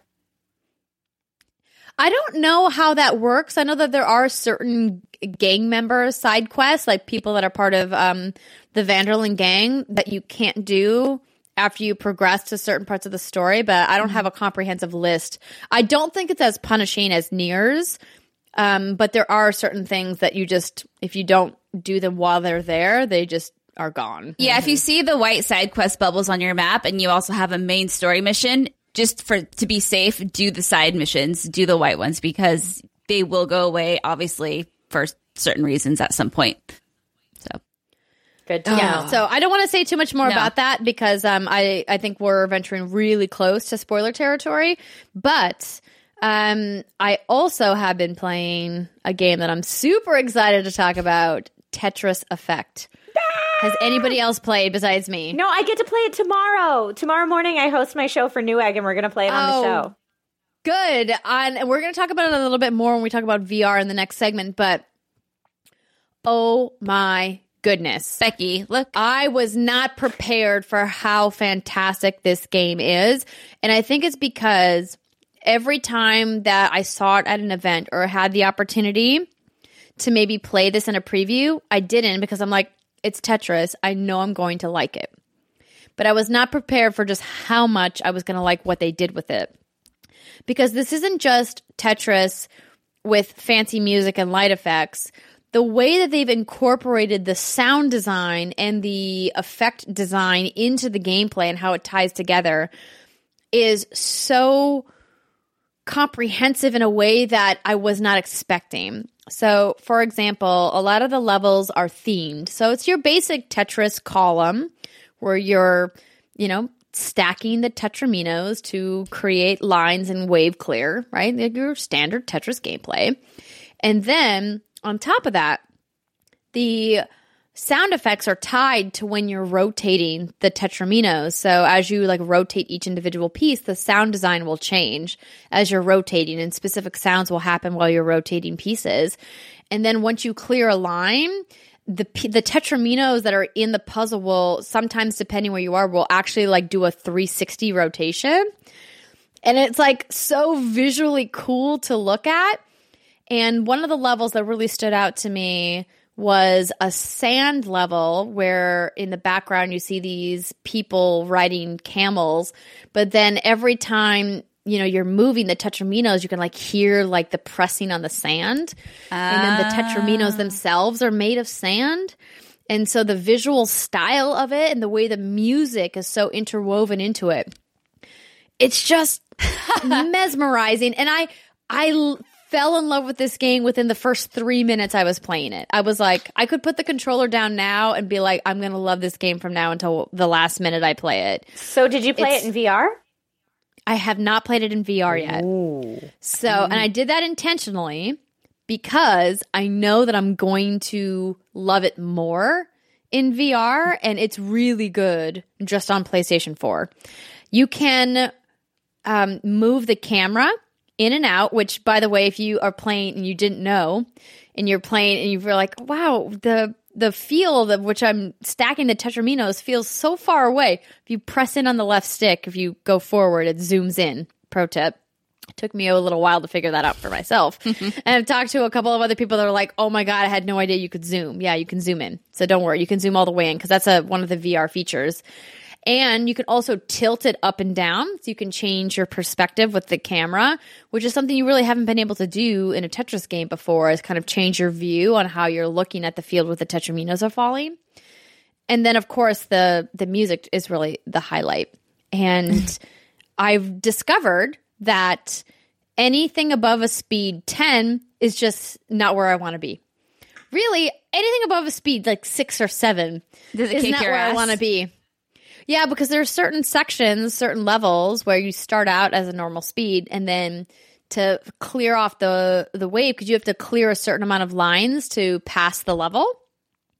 Um, it'll there'll be like a music chime or a music shift, and then all of a sudden they'll start dropping really fast, and you're like, "Oh no! Oh god! What do I do?" And I forgot how stressful Tetris can get. It can be really stressful. This is a prime example of one of those games that I had little to no interest in when it was announced. I know a lot of people lost their minds over it, but listening to everyone talk about it and the hype and the way you're describing it and the way that you're so goddamn giddy, like you rarely get this giddy about a game, Andrea. That's true. It's like okay, like I can see you know going upstairs, putting on the big screen, cranking up the the sound system because I'm very interested in the music and how it ties in, like the things you were talking about. So I'm, you know, I I don't know if I can sit down Pokemon for this over the weekend, but I do want to play it. set aside at least an hour to play it because you won't be disappointed. There's this one level where you start out playing it and each of them have a visually very identifiable style and they change the color and the shape of the tetraminos to fit the style of the level which I love. And there was this one it kind of felt like I was at Burning Man and um, you get to like the end of the level and it, once it starts to ramp up to the difficult part there's like these little people that are like almost like they're praying like they're chanting they're so they're like going back and forth and they're chanting and like the more difficult it gets the more people like start chanting What the hell? and it gets like and it gets like ritualistic in a way sorry my camera That's Summoning the demon. That's so it gets weird. ritualistic and like it like it gets you all hype and you're like oh no something's coming something's coming and then like the tetraminos start falling super fast and you're like oh my god what's happening This all makes And, like, sense to me because it's it's Mizuguchi, right? Like he's Right. Mm-hmm. so good at that. Um, and so that's part of why I do like Tetris is Tetris. I like Tetris a lot, but one of the main reasons why I want to play this game is because it's like his spin on it in a way, and he's always so skilled at. Uh, fuck, I forget the word that it's called, synesthesia or something. Like I don't like where you, it's visual and sound together. Um, there is a specific word that I'm just completely blanking on, but something like that. I don't Now know I what have, this now I have is. to Google Now it. I'm googling it. too. the Google new it. the new word that I feel like I'm learning right now is tetramino. I know, me too. I, that's that was yeah. I not heard that one. Is that legit jargon, Andrea? Yeah, that's the name of the of the shape of the pieces in the Tetris puzzle. is called a tetramino. Where did you learn that? I mean, I don't know, a long time ago. Okay. I want you to be like Nintendo Power Magazine. oh, girl, I wish I had an actual legit good story about how I learned the word tetramino. But I'm sure it was about a Tetris story that I did at some point in my career in games media, and I had to figure out the exact uh, nomenclature for those shapes. But it does also appear in the game um, several times if you're wor- or if you're curious as to like how you spell this word. Because in the they have um so they have a campaign that has these different sections and the levels like beautifully flow together. But if you want to just do some free play, they have a mode where you can do a variety of different types of free play, which I thought was really cool. So you can see what your friends are playing. So if you go into like the like I'm using air quotes here, like the multiplayer, because leaderboards, of course, is a big thing in this game and you can kind of see your other friends kind of floating around and playing in in Tetris, which I thought was really neat. And um, you can pick from a variety of different challenges. They have specific playlists, so they have like a sea playlist, so all of the sea levels or the ocean inspired levels are chained together that you can play. They have a wind playlist. They have a com- they have a competitive playlist where you're not playing directly against somebody, at least in what I was playing, but it's more it's, it's designed to be more challenging. And I was like, I don't really want that. I just kind of want to put it on like a slow speed and just like enjoy the music. but it's just such a well done experience. And, you know, Steimer, as you were mentioning, Enhance Games, you know, uh, Mizuguchi's company just really took everything that they have done in previous titles and applied it to the classic Tetris puzzle game formula and really came up with something special. So you may be asking yourself, like, why am I buying Tetris yet again? And I would say you've never experienced Because it's Tetris like Mizuguchi, son. Dun, He's dun, dun. fucking Yeah, awesome. it's- This is why I'm so excited to try it in VR. But Britt, if you put this on your big screen and blast the music, you were gonna have yourself an experience. I'm gonna have myself Very a, a police called on my ass, but it'll be fine. It'll be worth it. I No one can hear. You live out in the boonies. Yeah, no one will care. and even still, like they would be into the music. Probably the They would music's be really like, good. they would gather outside my house and just start dancing. All my neighbors. Yes, start a rave. I'm sure you guys have seen it like E3, those big uh, domes that they show off sometimes, where they essentially play the game on a big dome and you're inside the dome getting the experience. I imagine this would be like the A plus material for that. Oh yeah. Oh yeah. That would be very, very cool. Awesome. Well, thank you for that night, review. Yeah, I got to go. Yeah, no, you guys got to go. Play it, buy it, do it. I was um excuse me, last night I was about to say I was at the Game Awards uh, re- nominees reception. Sorry, I'm choking on a pumpkin seed. and we were at Dolby and got to see She's dying. Oh my god. I can't. And, and the sad Someone thing is, we, we can't help her. She's alone. It's just her cats. And let's Oh, be no. honest, they don't Oh, care. no. Just- They're gonna eat her face. they're just gonna eat her face. Ghost is gonna be like, "Oh my god, I need to eat." If I died on this video chunking it ch- chunking choking Chunky. on a pumpkin seed, that would be the saddest way to go. It, re- it really would be. Um, It'd be horrifying for us too. By the way. Oh god, To watch me choke to death? Yeah, I would hope so. I, I I couldn't watch. I'm sorry. I would be gone. I'd be drinking a fifth of whiskey. Maybe. I mean, I would a- hope hopefully that one one of you would call my husband. Uh, either call John or call think the police. I think or, the like, police would be the best bet. Yeah. Yeah. Thanks. I appreciate that you guys you. have a plan. Um anyway, my point was I got to see um this giant movie screen that has Dolby Atmos built into the chairs. And you guys may or may not know that Dolby Atmos is available in certain video games, and they have an app on Xbox and PC that allows you to do Dolby Atmos in whatever headset that you have. Which they gave me a code to try out because I was like, I didn't know this was a thing that I can download and get through my Xbox, so I'm going to try it and I'll report back. But would be perfect for Tetris Effect. Too bad right now Tetris Effect PlayStation exclusive. Um, but maybe someday I have to imagine it's Tetris that they'll probably be coming to Xbox One and Switch in the future. But for now, get it on your PlayStation 4. Woo! Anyway, I'm excited now that we to go to work about. tomorrow. So thank you. yeah. yeah, you're going to have fun. You're going to be playing tomorrow and be like, oh my God, I was not ready. Yes, That's awesome because that job uh, we go live at 10 a.m. and where they Oh, film girl. is pretty far from where I live, so I have to be out the door at 6 a.m. in order to. Oh Yep. no. So that's like my not eh, not that the show is not fun because the show is fun, but I'm always like, ugh, It's never fun to get up that early. No, it's never fun to get up that It's early. never So I'm like, now I'll, in addition to my coffee and my tired eyes, I'll be like, but Tetris effect. I had to get up around that early for my own wedding, and I dreaded it, so it's fine. it's I get it. But you could. It's your wedding. You could schedule it for later. No, I couldn't Well, especially picture. since it was like just the just a few of you. Listen, like you had, like, ladies, there's a reason if I hair and can makeup for. Listen, it's because the lighting in Bora Bora wasn't ideal. I wanted the soft lighting, not the harsh lighting. Okay.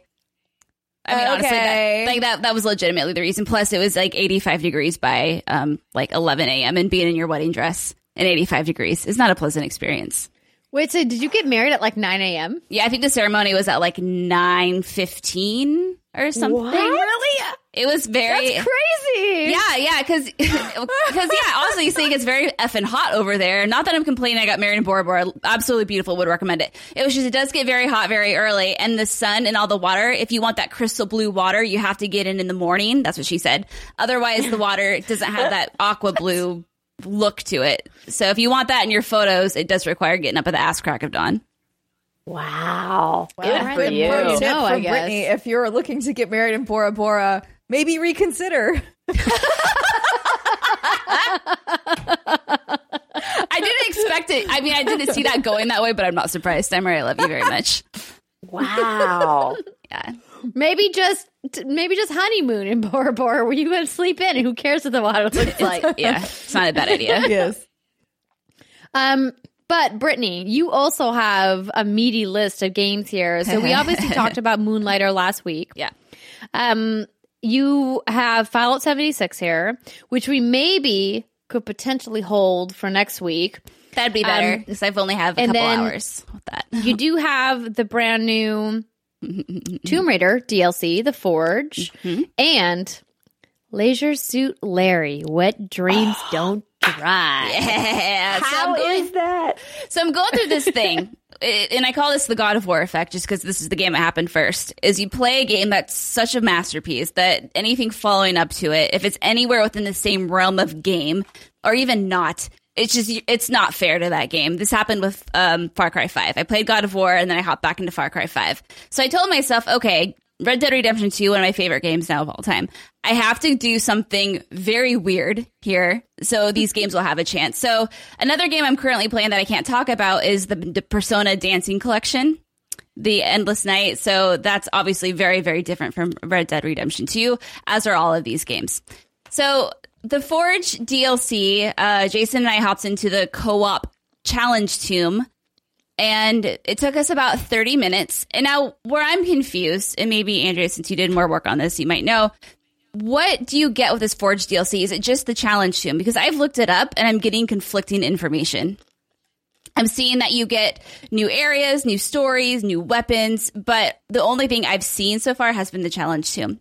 Anyway, while you're looking that up, so it took about 30 minutes for us. They have different ways that you, so what this is, ladies and gentlemen, it's a challenge tomb and you can do it single player or you can invite a friend. This friend needs to have a copy of the game to play. So it's, you know, is it worth a $5 DLC if you're I only. thought they didn't have. I didn't. I thought they didn't need to have a copy of the game to play with you. If I that's- thought that was what they said. Okay, if that's the case, I didn't see an option to invite someone locally. The only option I saw was invite friends list, and then I was able to invite Jason when he was online. So that could be my bad. Someone please email email us and let me know if I'm wrong. Um, you can do a score attack. I'm looking it up right now. Okay, you can do a score attack or a time attack if you want to participate on the leaderboards. Or you can just do exploration mode, which is what we did. So you play as Lara, your partner plays also as Lara, but on your screen it looks like oh god, what's the girl with the tattoos? We just saw her. Um, Yeah, I don't- Abby, Abby. Is it? Is it Abby? I think it's Abby. That sounds. the sounds girl right. wearing the hat. Yeah, Yeah, yeah, yeah. Abby. Abby. So both of you play as Lara, but the other character looks like Abby on your screen. There was no combat or anything like that, but it was very much so a tomb designed for two players, and it was a really we had a really good time with it. It was fun to put our heads together and see like okay so you're gonna go to the left i'm gonna go to the right and what do you see because you're not always in the same area together uh, you have to be able to communicate and communicate well and communicate healthy with this person you're playing with because otherwise you might hate each other. Summer just Okay. laughs. But you know what? Yeah. Otherwise it could be frustrating. Like this is not something you could do with someone silently. If so, you can do matchmaking where you're paired with a rando and you want to try doing it that way. Sounds like a disaster to me, but please, you know, good luck and let me know how that goes. But it was fun. It wasn't overly challenging or anything like that, but it was, uh, I, really like the challenge tombs in Tomb Raider games. They remind me a lot of a, a sliver of what I like to see Zelda dungeons evolve into.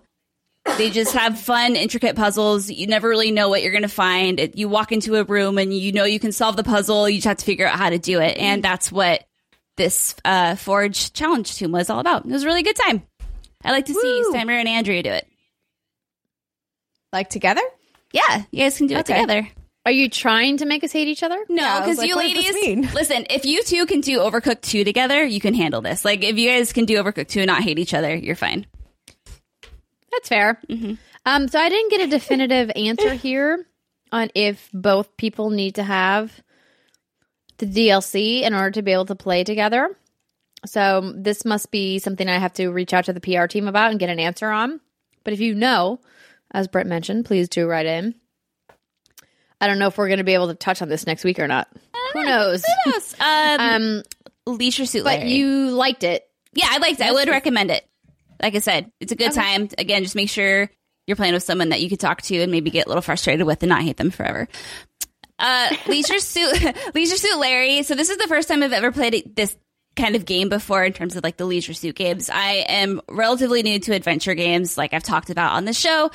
So I'm finding myself a little overwhelmed with the puzzle aspect of this adventure game. Obviously, that's all this game really is because at any point you'll have anywhere from like 10 to 20 items in your inventory and they're all completely random and I, my mind doesn't think that way how you can you combine these two things and make it something that you need for this object that looks absolutely non-related to anything that you anyway so Simon and I demoed this together at PAX Prime Yeah, West PAX, West Yeah, PAX Prime. excuse me Yeah, or whatever they call it. Yeah.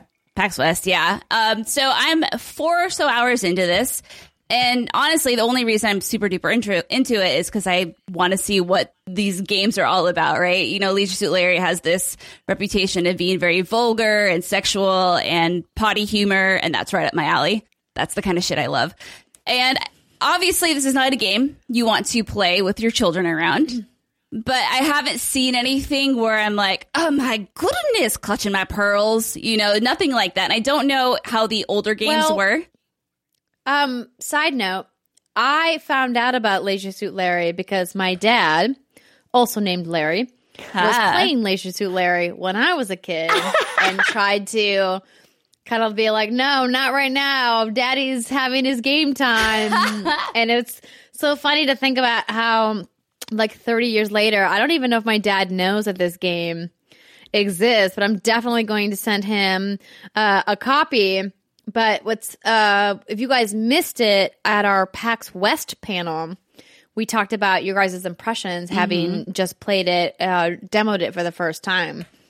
Has it done anything to kind of change your mind at all about it, or do you kind of feel the same? I mean, I uh, it's hard to say because I'm enjoying my time with it, but I'm not playing this game to rack my brain. I'm playing it to kind of experience Larry, see what kind these games are all about, right? So I am getting easily frustrated because again, I'm very familiar with adventure games, and some of these puzzles are just like, how the hell would anyone ever think about doing that? Simon, I'd be interested if you'd play this because I think it would it'd give me Yeah. some good perspective on how I'm not going to call myself dumb because you'll you'll yell at Yeah, me. Yeah, you're not you're not dumb. Like the, that's the way these games are designed. It's mm-hmm. absolutely ludicrous. Like a lot of the puzzles are kind of stupid in that way. Like you're just like, what the fuck? Like what? How would anybody think to use these two things together? But as part of the appeal, is like you do weird combinations to see what works. Like one of the main pro tips if you want to play an old school like style adventure game just click every number one click mm-hmm. everything to try and pick up as much stuff as you can to put everything together in the inventory mm. regardless of whether or not you think it works like just put just try try Okay. combining everything So you need patience and time. yes and I don't have. Well, I don't have. I have patience, kind of, but not a lot of time. So that's why I'm, I'm playing side by side with a guide, which is something I really liked about. Um, what was that last adventure game I played that I talked about on the show? Broken Sword. What I liked about that is had the in-game built hint system, which is really Yeah. helpful. But this one doesn't have it. So I mean, you know, it's fun. I'm enjoy- I'm laughing. I'm chuckling again. This is my kind of humor. Um, so the premise is is that you are Larry and you have gone forward in time. You still think you're in the 80s, and then you quickly realize that you are not. You are learning what cell phones are, what Instacrap, Farcebook, Timber, all these fun plays on apps. And your goal, as of right now, my goal is to have sex with a lot of women. So I raise my Timber Naturally. score. So I raise my Timber score so I can bang this one woman who works for Prune, which is like Apple. And I haven't gotten laid because yet. that is how real life works Right. The more people you screw, the more attractive you become. Exactly. That, the and more your tinder score goes up That's like the whole point of every Leisure Suit Larry game, though, is screw more people, Yes. become more attractive, screw more people, repeat. I will say, Yes. Larry's effing repulsive. God, he's gross. there is nothing Yeah. good about this man. I mean, not obviously from like a personal perspective, but he's just very, very unattractive and is just, ugh, I don't know how, ugh. anyway. Um, yeah. So, you know, Oh, I bet you there's some poor soul out there who looks spitting image of Larry who's just It's crying not in the about right the looks; it's about the personality. I think it's the skis. No, listen, it's obviously. definitely the skis. The I'm, if, if you are a Larry doppelganger, I apologize. I'm not Larry trying to. doppelganger. I'm not trying to offend you. I'm sure you just don't, don't look be as bad. pervy as Larry is. Don't Right. sleep with a bunch of people to think that it's going to make you more attractive. I mean, Well, that's yeah. not Not even his perviest works. quality. I feel like he just No. goes around saying inappropriate things all the time. Like, I personally think the Larry games are hilarious. Mm-hmm. I will play any Leisure Suit Larry I can get my hands on. I have not played the newest one yet, um, but I will at some point. I remember I did a stream a couple years ago where I had my parents play Leisure Suit Larry on my stream. Amazing. and I like That sounds sat there and hung out with them. It was so funny, and my mom just had like a constant face of disapproval. She was Oh, I bet my mom would Super too. not She'd into be it. Like, the fuck is this? what my are dad you would showing be so me? into it. I got to get my dad out here to do a stream with me. That would be awesome. But yeah, I, it's fun. I'm enjoying my time with it. It's, uh, like I said, my kind of humor. If you're easily offended, probably shouldn't be listening to this show, but also don't play that game. yeah, yeah. I would say if like dirty jokes aren't your thing, definitely not your style of game. right. But, And you that's know. fine. Just yeah. But if you're maybe someone who has a "that's what she said" pillow, this might be perfect Maybe. for you. Might be Maybe you have alley. one. Look We at love that. dirty jokes. Look at that, ladies. I just I just don't want to be Larry's sloppy seconds. That was only my thing. Um okay. Brittney, Huh? we're gonna put a pin in Fallout 76. That's we're gonna fine. come back to it because as you most of you know, we're recording the show on Wednesday. The game's been live only for not even 24 hours um, as of recording this. And um, we just need more time with it. And somebody had tweeted to me being like, why isn't there a Metacritic score for this? I was like, because they gave us preloaded copies of the game, but the servers didn't go live until the game launched because Bethesda has been um, really good about making sure that you know the public has access at the same time press does that was a big thing that they did a couple of years ago so pin in that steimer mm. you've just barely dipped your toe in the hitman 2 waters Yeah. And here's the thing. I always talk about this game and how like I've never played a Hitman before, but I'm always very intrigued by Hitman because I like the idea I like the way that they have built the world in a way that you can kind of do whatever you want mm. in a certain way. Like it's a nice sandbox style from what I've seen in previews. However, I will say tutorial system not so great. Figuring out how to get into this is very difficult. So like I was just dumped into the first world. The really only thing it told me to do was to take out the cameras, which I was like, yes, duh. Okay. Um so shot down all the cameras and then it was like you need to get into the house. And I was like, duh. Okay. Yeah. Um so like it doesn't I want I don't want it to do this the whole game, but I think it would have been a little bit nicer if it had maybe held my hand a little bit in this first level because I've never played this style game before. I know in concept how it should work, but even like so when it goes to okay, now you need to take this mark out and um there's like all these other people walking around. I'm like, what is the best course of action here? Like, should, I I'm hearing hints of what the game is trying to tell me I can do. For instance, like there was a call and someone's talking about the ventilation system's kind of fucked up. So I'm like, okay, so I guess if I found something poisonous gas wise, I could probably throw it through the ventilation system. I don't know where the fuck the ventilation system is. I don't know how to like I don't know I don't know how to do this. I see what you're trying to hint at me, but I don't know how on earth I could possibly make this happen in this amount of time. Because there was also like she's like the the mark is a woman and she's like, I'm gonna make some tea. And I'm like, great. If I could somehow shimmy downstairs without being noticed, I could poison your tea.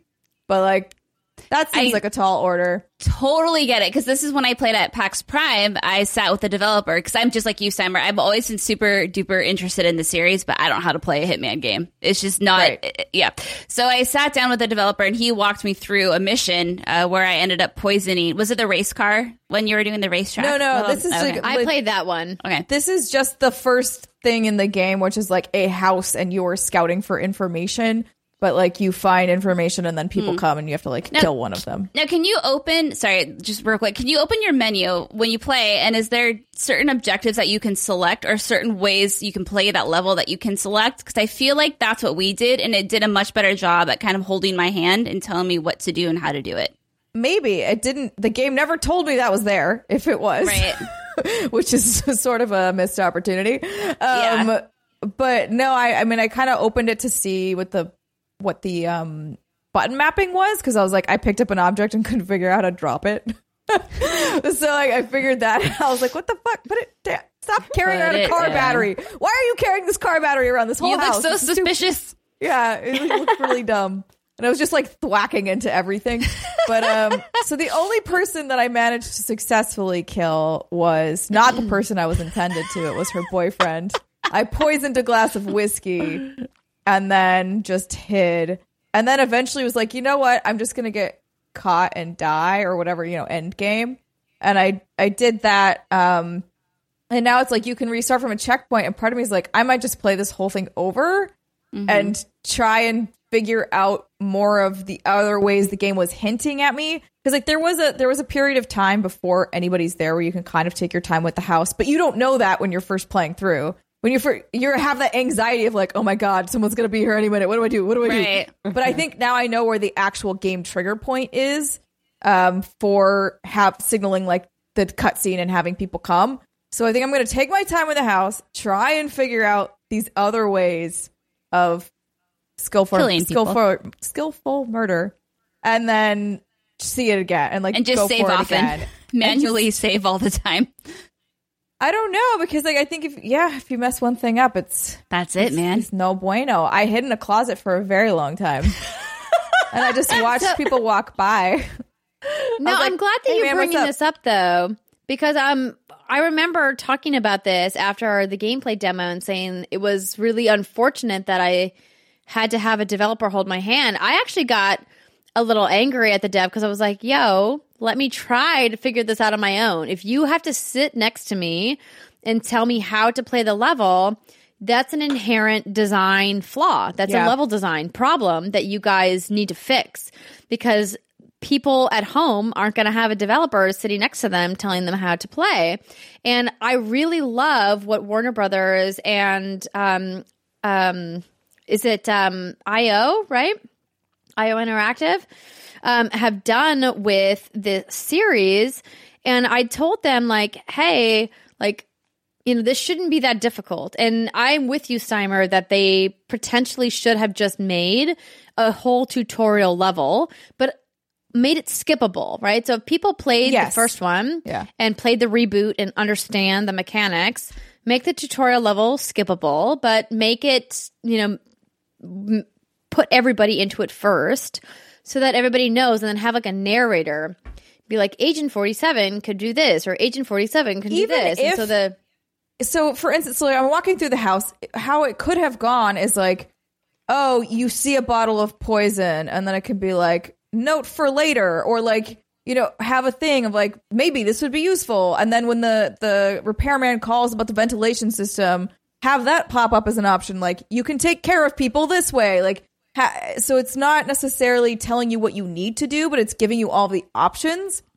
And it could also just be like, yo, or just take out your gun and shoot her in the head. Like, I, whatever you want to do, man. Like, it's on you mm-hmm. to figure out how you want to do this. But here are some of the options. I think even just for the first level, that would have been incredibly helpful to me as a new Hitman player. And maybe what Brittney is saying exists, and like that it's just not super clear that I can go into a Yeah, menu my- and force that tutorial in. But My memory is is that every level has multiple things you can do in it, obviously. And if you open Right. up the menu and you go to a certain sub menu, it shows all the different options, all the different ways you can play the game. So you can do it, and you select that, and it kind of gives you a checklist of the things you need to do. And I think it shows you little diamonds on the map of like where to go. Or you can hmm. turn that off and just free play it and figure it out on your own. I think it should have done a better job of telling me that Oh, sure. exists because I had no idea until you just said that. Yeah, or maybe it hasn't unlocked yet because it's the first mission. I mean, I don't But know. But like the first But- mission, what do you want me to do, man? Right. she doesn't want the whiskey. She already drank the tea. All Not I have is a bottle of poison. I don't know what to do with it. Yeah, I know, right? I'm not drinking your whiskey anymore, girl. I was I legitimately was like, should I just walk out there and shoot both of them on the balcony? Like I don't know. Which um which difficulty level are you playing on? I don't know, whatever standard normal. Casual? No, You think? I never drop it down to anything. I always just keep Drop it it whatever the whatever well, I start out with. maybe that might be the way to go till you get your feet under you to kind of figure out like how the world works and then drop uh, then bring it up to professional. So, um, Hitman has three different difficulty levels: casual, professional, and master. Um, and in the casual mode, they it's designed to give new players an easier way into the game. Uh, it'll give players a way to mess around with the world and see what happens without fear fear of failing. The professional level is the default entry point, which is what I'm guessing you're playing on. Yeah. And it's balanced to give players a feeling of being a true assassin, using all of the game's intricate mechanics together with their ingenuity to assassinate their targets. And I'm reading this directly from IO's website. Uh, and then the master, of course, is for players that need an extra challenge. Combat will be extremely hard, and NPCs will be more aware of their surroundings, making stealth gameplay a greater challenge too. I mean, it did feel a little ridiculous that I'm like this dude in a suit with a bald head, so it's shiny, right? Like, and then Right. I'm sitting in a closet with the door ajar about yay big, which is, uh, for those listening, I don't know, like at least a hand wide. And someone is walking past it and not noticing that I'm just standing there, being a creep. I was like, that's weird, but okay. I also was waiting for because I'm so used to how stealth works in a lot of other games, i.e., Tomb Raider. Like when somebody was walking by, I was waiting for a button prompt of like stealth kill this man and drag him into the closet, and that didn't come up. I don't know if it's an option, but I was like, wait, what? Why can't I just? Why can't I kill you and put you here in closet land? closet land. I don't know. Maybe I can, but again, as a brand new Hitman player, I found Right. it oh, more overwhelming than I wanted it to be. I wanted to just go in and like screw around and have fun in the sandbox, but I found myself not knowing what to do, being a little overwhelmed by choice, I suppose, is, is what happened instead of feeling like I had um, a lot of fun options. I instead felt like I had no options because I wasn't even sure what they were. I knew they existed somehow. Well, check out that menu and see if it actually exists. Because Yeah. that would be helpful. Well, and it's also, you know, good criticism of their onboarding because they said um, on their statement here that Hitman has historically always been a hard game to pick up, and we are taking steps to make the game more approachable while still keeping the core that current players like. We want our difficulty levels to offer something to both new players, experimenting players, and veterans. So that's why they've added this difficulty level system. And so clearly they are aware that players like you that are new, that are interested, are having a tough time. But it's clear that the game isn't directing you to be like, hey, are you new to Hitman? If yes, why don't you try this option? if no, yes, here's like mode. us throwing you in the d- in the deep mode. Right. That onboarding probably should have been built into the very beginning of the game, like when you're booting it up for the very first time and starting it up. Like that that question should have been broached. You know, like pick this, pick this, pick this, pick your experience. So, um, I hope you you know go back and try it again. My plan is to play some this week as well and so we can compare notes down the line. But um, definitely uh, want to see where they're going with that. Even though I've heard a lot of the criticisms say that it feels like Hitman 1.5, which isn't necessarily a bad thing because uh, the first Hitman they did a really great job with rebooting. So, but I just haven't spent enough time with it yet to really say much. So, we'll put another pin in that I conversation. feel like that you should have put a pick that up. pin in it. Dun-dun-dun. Okay. Oh, Brittney. I have songs in my head. I don't know what my problem is lately. You ladies will say a string of words, and then in my head, I want to, I want to word vomit the songs, and I don't know why. That's, Maybe that's just you, girl. I guess. Just embrace it. okay. I think that's perfect. While she's embracing it, we're going to take one more short break. When we come back, we have a very interesting virtual reality discussion to be had. Stay with us. We'll see you in a minute.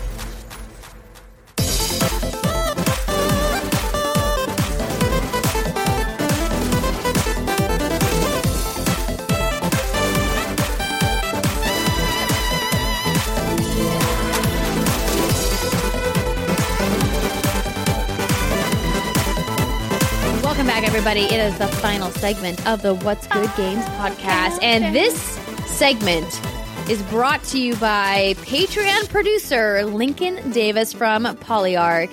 So, Polyarc and Lincoln Davis have been supporters of What's Good Games for quite some time, and we are very appreciative of them believing in what we do here. And if you guys have even a dollar to contribute to the show, if you like what we do and you're like, that's worth $1 a month, we would encourage you to head on over to patreon.com slash what's good games and check out all the amazing tiers of offerings that we have there and join our fantastic community.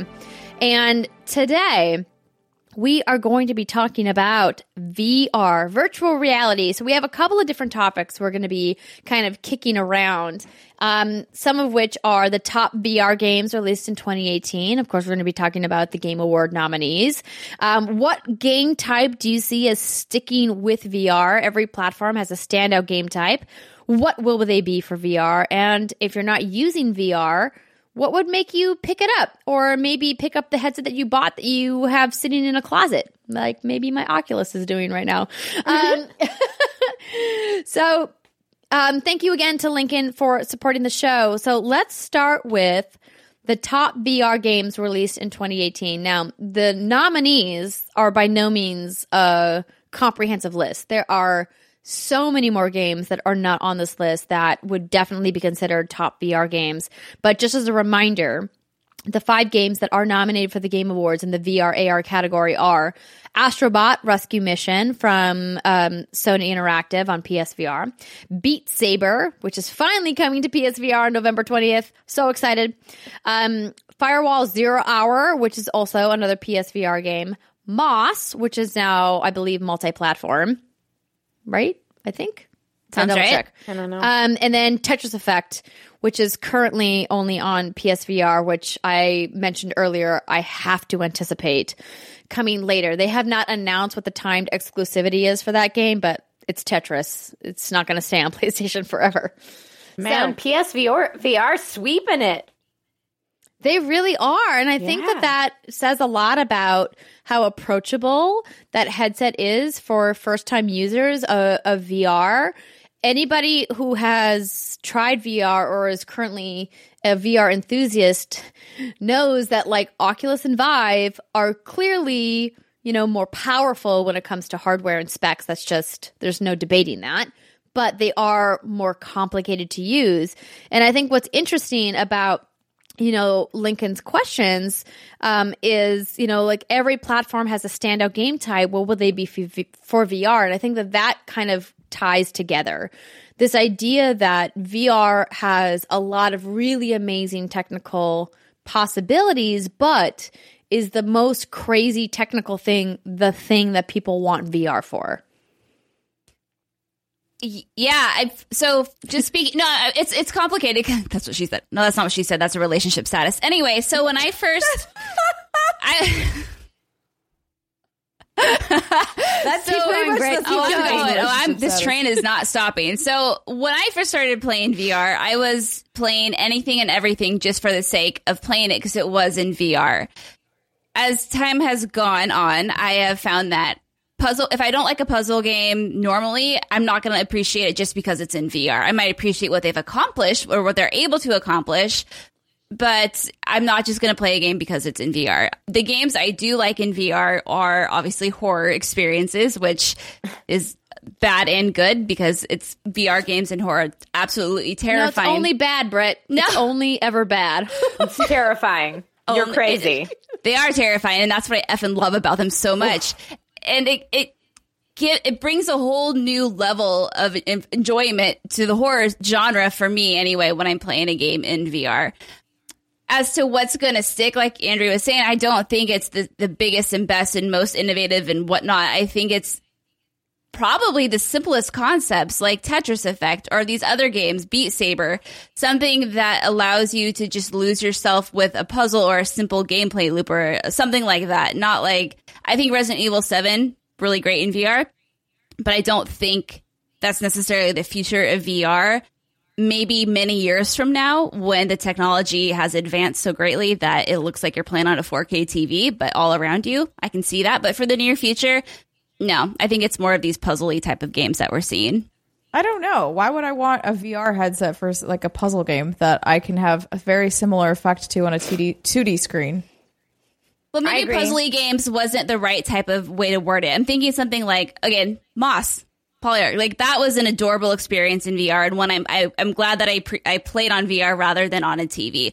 Now Tetris Effect, I'm gonna try both just to see what that's like. But I imagine that's another one of those experiences where it's like, oh my god, this is so much mind more mind blowing or something like that. Was simple. Yeah, it's it's it's interesting thinking about about that because I think we're maybe getting into a little bit of subjective territory here, of course, mm-hmm. as to what is the best VR experience. Someone like me likes games that are simple, like Brittney's mentioning, because I've tried really immersive VR games and I haven't been able to fully enjoy them because something always breaks the immersion. For example, take a game like Eve Valkyrie, which really kickstarted the VR video games movement back with their early demo on the prototypes of the Oculus Rift. Nobody was talking about VR gaming before that prototype was unveiled. They really were the gateway into what would become the VR community in video games specifically. But when I try to play that game, I'm overwhelmed by sensory bombardment. And space combat games are difficult for me to play even with a controller on a TV screen, let alone putting on a VR headset and really being immersed in it. I'm getting dizzy. I'm looking around. Uh, the headset maybe isn't adjusted properly. Anything that breaks the immersion for just a moment ruins the experience because you need to be so fully immersed in something like that that's so intense. On the other hand, when I play a game like Moss, for example, I can kind of take my time with these levels. I can go at my own speed. I can z- like lean in and look at what's happening in the level. I can take the time and move my head around and kind of view the level from all the angles. And there's no pressure when playing that game. And I feel like there's so few puzzle games in general that allow you to take your time, even in regular 2D games that you're playing without a VR headset or 3D games that you're playing without a VR headset. That I love a game like that that's like, hey, we want to make you feel like you're inside this world and we're going to take advantage of the tech that we have at our disposal but we're not going to throw every bell and whistle at you that's available because that doesn't enhance the experience. It overwhelms and detracts from the experience. Does that make sense mm-hmm. Totally. Yeah. I, I mean, I get to play a lot of VR games because of kind of the areas I cover are tech and gaming. So it's the perfect amalgamation of the two. It's the perfect crossover. Um, and for me, the VR experiences that I enjoy the most, that I feel like are probably the most accessible to people that aren't necessarily VR enthusiasts, but are just trying it, are the experiences that seamlessly blend movement with the game itself and the VR experience. So, Andrea, like you said, you know, when something breaks that immersion for you, it really does take you out of that feeling of being in, in the game. And I think the games that are doing that the best right now are the more sensory experiential type of games like a beat saber like electronauts if anyone played Survios's electronauts where kind of anyone can jump into the game and start feeling it in their body. That for me is the key. If you played a sprint vector, you feel that in your body. Um, if you ever played Echo Arena, because we're we've come a long way from the headset and the keyboard and mouse, or the headset and the con- the console controller. Now, now I think the struggle for devs is to really make it that immersive experience. And we saw a lot of really interesting peripherals like the Virtuix Omni, um, Mm-hmm. the treadmills. oh my gosh vests. that thing. Whatever happened to it? Right? Whatever happened to that? I mean it, there there's a lot of stuff like that of people trying to solve that obstacle to VR of really immersing your entire body and all your senses. And i think that there's some games that came out in 2018 that are really doing that well. I do find it really interesting to see how VR is being applied into other areas. For example, I recently went on a trip to Copenhagen in Denmark. And in Copenhagen, there is one of the world's oldest amusement parks, Tivoli Gardens, which is 150 years old, uh, which is kind of bizarre to think about. Like, do I want to go on a ride that's been around for that long? Um, but I'm I do sure have they some do new stuff maintenance. of course, of course. One of the neat things that they offer is that you can pay an upgraded fee to put a VR headset on while you ride some of oh. the rides. Yep. And in my mind, I'm like, what's the point of that when I'm like already on the ride? It's already a thrill ride for me just being on it in real life. And I didn't get an opportunity to actually put it on, though I really wanted to. But several people i on the ride that I was on did it. And it, this wasn't cheap. This was like per ride, like a fifteen to twenty dollar upgrade, like per ticket. Like that's really expensive. And these people would put on the VR headset and then get on the roller coaster and then ride the roller coaster watching something in VR. Wow. And I was like, that Wait, like a regular. ro- I, I could see it for like, like, a regular roller coaster. They would get on the roller coaster, everything, and then the technician would come around and put the VR headset on them. That's so fascinating. while they were seated. I I totally could see get that working for um Yeah. like the Mass Effect ride that we went on. Like that Right. might so like you're not looking at a giant screen because it's a little if you're anywhere except for middle center, it can be a little crazy Mm-hmm. with the screen that wide. So I could see it for that where like your chair is moving but you're have Yeah. everything there. That would make sense. But Right. a roller coaster's kind of weird. Yeah, I can see that only because uh, I just I just covered it for the show I do for Newegg last week. But there's a company called Master of Shapes that combined go karting and VR. So you're imagine driving a go kart around a track with a VR helmet on. Sounds terrifying because you can't see oh where my you're god, going. yeah, nobody's everyone's gonna crash. Bumper cars. Right. Except for people don't. And they've incorporated like Mario Kart style power ups and stuff into the track that like you see through the helmet. Like you can see the power strips and stuff like that. And when you go over them in the game, your cart gets a boost. And like that like it was so amazing. apparently I didn't get to try it, but apparently uh, from some coworkers who did, they said it's the coolest thing they've ever Field trip. right? And it's in Southern California Oh, hey. where it's done. It's yeah, this company, uh, Master of Shapes, partnered with a K1 go karting place to do it. Um, Yeah, see- yeah, so cool. So I can see like a roller coaster being enhanced by that um, because it is a thrill thing originally, but then you're kind of gamifying it, I guess. Yeah. Yeah, that'd be interesting. I wonder if it costs so much because if it falls off your head in the middle of the roller coaster, it's probably broken. yeah. It's definitely broken for sure. Yeah. Um, or like, have any of you guys tried the Void VR experiences that are No. around? I don't think They're- so. Mm-mm. They're around in I want to say Disney World in Florida, Disneyland in Anaheim, and I know they had a setup at the Glendale Galleria here in Los Angeles. Um, but they had a Ghostbusters setup, a Star Wars setup, and they're those are trying to tackle the immersion obstacle by building an actual physical environment that it, it's almost like an escape room type of thing or like a maze type of thing Oh, I've seen but these. you I've put on never tried it myself. Yeah, you put on the headset and go through it. And like I did the Star Wars one, and there was one point where I'm shooting my blaster, and like in the in the headset, I see that there's a pole in front of me. And in actuality, I could grab that pole and hang off the pole while I'm shooting my blaster. Oh, because it's mapped to your in-game it's arena. mapped to your actual Ah. surroundings. And so See, that's so cool. that That'd be was cool. super cool too. And they had moments where like explosion would happen and you would feel real heat from where the explosion happened and just people really playing with how much they can really put you in that world and in that game. And I just think that's so cool. I know the MGM Grand has something like this too in Vegas, where it's a multi, it's a VR arena where you go around shooting your friends. Zo- Very like cool. zombie zombie survival and stuff like that. And you talking about this reminds me of going to Vegas next week, and maybe I can see if I can get a session in. Anyway, Get it. Yeah, that'd yeah, be cool. I think for me, I've always been the one on this show that's like whatever about VR. I don't want anything on my head. I don't want things in my head. I don't, especially not in my house. Leave me alone. But I do think things that like Trisha, like that you're talking about, sound interesting. The go kart thing sounds really interesting, um, and I like the idea of. I guess I, I like it more when I can apply it to something more physical. Like I can, like if you're grabbing a thing, but you can grab it in the game, and then it feels more immersive. I think for me, I'm like sitting alone in my living room with a thing on my head is not super appealing, but like doing more interactive things with VR does sound like it could be cool. Have you played Beat Saber yet?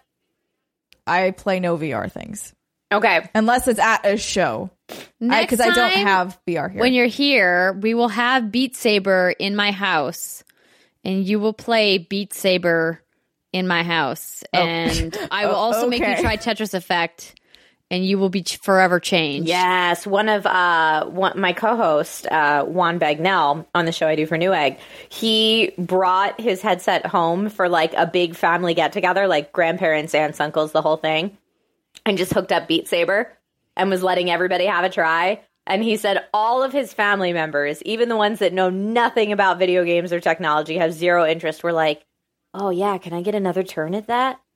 Like Oh, it was the gateway for all of his extended family members. So I'm always like, yeah, let's just try Beat Saber on people that are VR non believers and see what happens. Hmm. I'm down to try. there you So go. this maybe leads us to the question: If you're not using the VR headset sitting around the house, what would make you pick it up? Steimer, People as our resident VR forcing me to. non-believer. No, come on. There's no experience.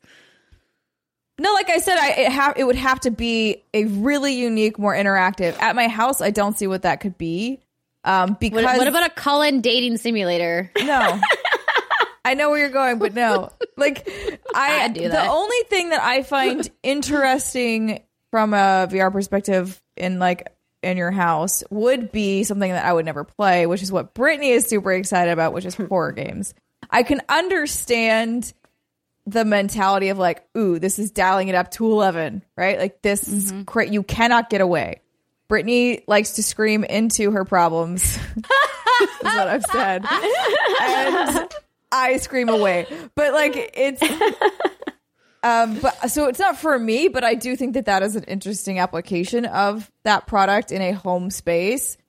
Uh for me personally, I think I would be I'm just much more intrigued by a real life Mario Kart thing with VR. That's It's like outside cool. experiences that take place in a big arena setting where Yes. it's more okay. What about if VR became nothing but a pair of sunglasses? But here's the problem. So both you and Andrea live in houses. I Mm-hmm. do not. Or actually, even Trisha, you live in a house too. Like, I don't live in a house. I live in a tiny apartment. Like Like a lot of people do. like a lot Yeah. of people. Mm-hmm. So I there's putting the thing on my head doesn't help me much, even if it's just glasses. Like I want there to be more interactivity if that's what it's supposed to do, and I can't do that in the space that I have. Um, I would have to move everything out, which I'm not going to. So and Yeah. Okay, so even just like a sitting experience where maybe it incorporates like some sort of surrounding or whatnot, you don't even you don't want that either. You're like, I just you will only want VR if it's a big arena type area where you can actually move around and interact with your world. the point of VR to me is to have to mesh the worlds between digital and real, and like to have things feel um like you're experiencing something that isn't really there. So that's where I see the real world things that Trisha was talking about as being that. Like that is the application that I would want this for. Hmm. Um, that's in, that's interesting that you bring that up because that's exactly what I don't want from VR. Whenever I've gotten ill from VR, it's because I'm standing and moving around. The VR experiences I've liked the most are when I can sit and feel like I'm grounded to the floor or to gravity is grounding me somewhere. And then I can take my time and look around and kind of experience the visual world. But when I'm physically moving around, something about it, like the disconnect in my brain or my equilibrium or balance or something's just not lining up. And like, I tend to lose my immersion uh, from any little physical disturbance. Um, like when we got to, the three of us got to play Firewall Zero Hour together um, at it was either PSX or some That was other show that PSX, we were yeah. at. Um, and not only was I having just technical problems with the build that I was playing on, but it was challenging because like whenever I like hit the the edge of the the virtual box or like if I trip over the cable or something, it always breaks the immersion for me and so like I don't get any joy or extra excitement out of moving around in a VR space. I actually prefer to have a world that I can explore in VR from a sedentary position. And I know that seems kind of contradictory to like the point of exploring VR worlds, but maybe that I'm just weird. I mean, I think that's No. probably where the tech is at right now because it Yeah. can. I think with a firewall, I almost said Firewatch. Um, it that to me felt off in a way because of the movement speed. So like I felt like we were moving super slow. I felt like we were walking through the mud. But had they sped it up, we probably would have gotten sick. So like it's one of those Right. things that they're gonna have to figure out. Um, and I will say maybe maybe the reason why I'm always like sort of the Debbie Downer on VR is because I've already had the most optimal experience in VR, which is I played in the synesthesia suit with like four Rez with Mizuguchi.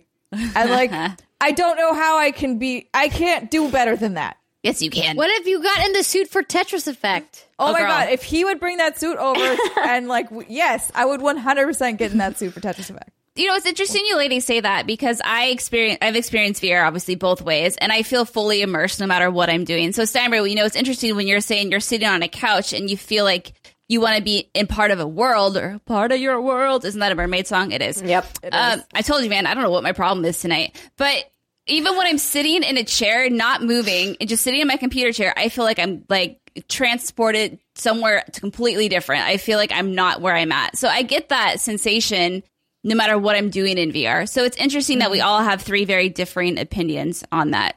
Yeah, no, I just feel like I'm sitting on my couch with a thing on my face. Right, and that's not how you want to feel, but I Perfect. Um yeah, I don't know. To answer the question though about what because I also have an Oculus sitting right up there in my closet that I don't touch. Um like Yeah. what would get me to get that down and actually play with it. And I think it's more what Andrea was alluding to uh, of the accessibility and you know just how easy it is to use a PSVR, even though that's not the optimal experience. I've actually had the chance to test out a lot of Google Daydream and uh, Qualcomm processor standalone VR headsets, where they are standalone. There's no cameras you have to set up. You don't need a fancy rig. You don't need to be plugged into anything.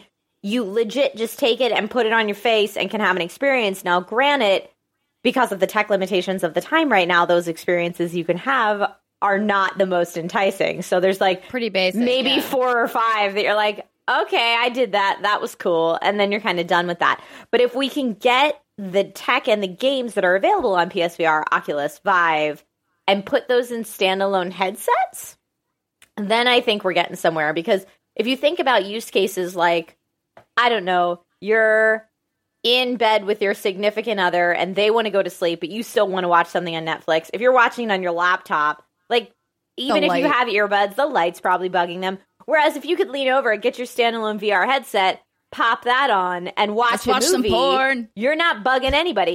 Same thing with like if you could take your VR headset on a plane and just be like, "Here I am on a plane, six hour flight, put on my headset and play a that's game or the something." dream, right? Right. So I got the really awesome opportunity to try Magic Leap One, and I don't know if you've gotten to try Yep. that yet, um, Trisha. So this is obviously not VR in the traditional sense. This is more AR, augmented reality. But that idea of putting a headset on and having like this little like like mini disc console that was like the size of of maybe what um like an Ouya kind of right? Like a, something super small that you just like put in your pocket. Uh, obviously it's flat. It li- honestly looks like kind of like a walkman used to look like like the like the disc the disc man or whatever. Um, just like this disc that you would like clip onto your back pocket and then you could move around in the world with the system I think once VR actually gets to that wireless place, and I know obviously um, Vive is working on a wireless headset, Oculus is working on a wireless headset. I have to imagine that PlayStation is working on a wireless headset. Um, once we get to that where those wireless headsets have the power, or at least even like three quarters to half of the power of where Oculus and PSVR are now, because I don't think we're ever going to get like a high end Vive experience wireless because Have you have you tried the Vive Wireless? no, have you? Yes, it's CES last year. Um, Was it was it breathtaking and magical? it looks just like the normal Vive, which is a huge compliment. Um, Yeah, yeah, it felt just like the normal Vive. It wasn't, even though there's like a big thing attached to your head. It it did feel a little different for sure, but it wasn't weighted as uncomfortably as I thought it would be. And then there's like a battery pack that you need to like put in your pocket or put around your waist or your thigh or something. Um, but I think the pro- not the problem, but kind of the limitation still with that that's going to hold some people off is you still need the cameras. Oh, yeah, that's a huge That's a limitation. huge. So once we get to the point where it is legit standalone VR at the level we're seeing Vive and Oculus now, that's when I think more mainstream people are going to be like, "All right, I can get behind this." And I think we'll get there. I think it's going to be like we thought, you know, what's an example of technology? Like uh, our not, graphics would never get better than a Nintendo 64. You know, our cell phones would never be able to have our cameras Yeah. and the internet and everything there. So I think we will get to a point where we will have standalone experiences that will be twice as powerful as the most Ready powerful. Player One. There we go. That will that'll be twice as powerful as the VR headsets that we have now that are plugged into our computers. I think we'll get there. It's just a matter of technology and time, and that's um, what I'm very excited about. Also, for. I don't mean to interrupt you, Britt, but I'm done. Holy, holy shit! Something happened with Trisha's signal. It looks like you have crazy face paint on. Cool. Oh, like that one time with me where I was all like those colors and raving. That happened Yes. one time. Should I start Oh, raving? you just, you just, no, you just popped back in. Oh my god, it was so weird. It's the I'm gonna screen when I'm editing this. I'm gonna screenshot it and send it to you. Okay, please do. It was freaking me out. I It was, was, wondering it what was was- crazy. I thought you were gonna say that the recording stopped, that it froze, and I was gonna be very sad. No, no, but it is it is a perfect segue It for is. us to end this segment. Um, this has been a really fun conversation, and thank you, Trisha, so much for lending your expertise um, coming from the technical Yeah, girl. uh, side that you have been obviously working on so many amazing tech programs over the years and being the host of Newegg Show and also Kingston's program as well. Um, and really just this has been so lovely getting to chat. I could keep talking with you about games, what feels like forever, but you have a baby to take care. of. You have to get up at 6 a.m. tomorrow morning to go shoot yet another show because uh, Greg might call me the busiest lady in the business, but I think that title definitely belongs to you. Oh, definitely not. No, you you guys. I feel like I see you at every like. I not. At, I don't personally see you at every convention because I don't go to every convention. But like, what's good is at every convention. You're at every awards ceremony. Like, you guys are killing it, and you're everywhere. And thank you for being a positive force in the gaming industry. And especially, it's nice to see, uh, you know, a- an extra voice out there for the ladies. It's that's very Thank cool to see yeah it, it's it's i feel like the more of us get out there that are other than the gaming stereotype that most people think of whatever that other might be whether it's age race orientation sex whatever it is uh, the more of us get out there and we're like hey i like games too and i'm knowledgeable about games and can speak about them uh, then the more that stereotype will start to break down and change uh, because Heck there's lots yes. of people that love games. And so thank you guys for doing that and being that voice for the gaming community. You guys are awesome. So Oh, that's really sweet of you to say. Thank you. And like this has been fun. We would love to have you back on the show sometime and maybe we could even arrange to do like a stream or play something together because I would absolutely love that. I would love that too. Um, but for people who want to come find you and watch you, where are all the multitude of places that people can hunt down Trisha Hershberger? Okay, so uh, my YouTube channel slash Trisha Hershberger is mostly playlisted stuff that I host for other people with a smattering of original content, but it's kind of a good place to go for like what I'm doing on YouTube, which I do a tech show for Kingston called DIY in Five that I write and do all myself, and it's basically like things that you may have heard about in the tech world but don't really fully understand broken down very simplistically so that everyone can understand and talk about them um, or even do it yourself diy in five. Uh, so that's the show i do for kingston and that's on their youtube channel. And then uh, the Newegg show that i do is on youtube facebook and newegg.com and it's essentially the big like sales now show like think like qvc but for newegg so for the duration of the show and usually the rest of the day or until supplies run out we do like crazy deals on pc components so if you're someone who builds your own pc that's a great place to go and get those resources and we talk a lot about gaming because most of newegg's audience is there building pcs because they're gamers Right? um, so that's a really nice crossover, and that's every Thursday morning at 10 a.m. and that's live. And then I host a video game show for Geek and Sundry, with my co-host Erica Ishii, who's absolutely lovely, and I know you ladies know as She's well. She's great. She is the best. Um, and we host that show at 4 p.m. every Tuesday, uh, 4 p.m. Pacific time every Tuesday on Twitch at twitch.tv slash geek and sundry. Um, and then I have my own Twitch channel as well, slash Trisha Hershberger, that I play games on whenever I get a chance to. Um, and like I kind of said earlier when we were talking, I, I have a hard time sticking with one game because there's so many good games that are out right now that I want to play that I bounce back and forth a lot. So I'm not a streamer that you'll go to to see the same game over and over. Uh, but if you want to be exposed to lots of different games, I tend to highlight indies that people aren't really talking about and stuff like that on my Twitch channel. So that's all there. Uh, and then, yeah, then I'm hosting a Focus Features sh- uh, show on Facebook as well, where we talk about movies and stuff. But I think that's it. Uh, oh, and Nerds with Kids. That's it. I knew I'd You remembered, you remembered. Nerds with Kids, I always forget. Um, that's a YouTube channel that I started with Lasercorn, formerly of Smosh Games, and Ivan Van Norman. I love Geek and Sundry. Lasercorn. Yay! Uh, Ian is great too. yeah, he's awesome. And uh, he called me. That channel started because he called me and was like, hey, you made a tiny human. I have a tiny human. We should get together and talk about our tiny humans and call it work. And I was like, that sounds awesome. So we got Ivan in on it and we invite on other guests that are mostly gaming content creators, to be honest, either gaming or comic book content creators that have kids. And most of us feel like you can't really talk about your kids in the stuff that we do because it's not cool. Like it was a big fear I had that I was like, oh man, if I'm public about being a mom, no one wants to listen to mom talk about video games. Like maybe I should never talk about that. Dude, I remember when you announced your pregnancy, it was secret mm-hmm. For so many months. And then you were like, bam, I'm like eight months pregnant, y'all. And I was like, how did she do that? yeah, I dressed to hide it, and I did a lot of shows where I talked from behind a desk or a table.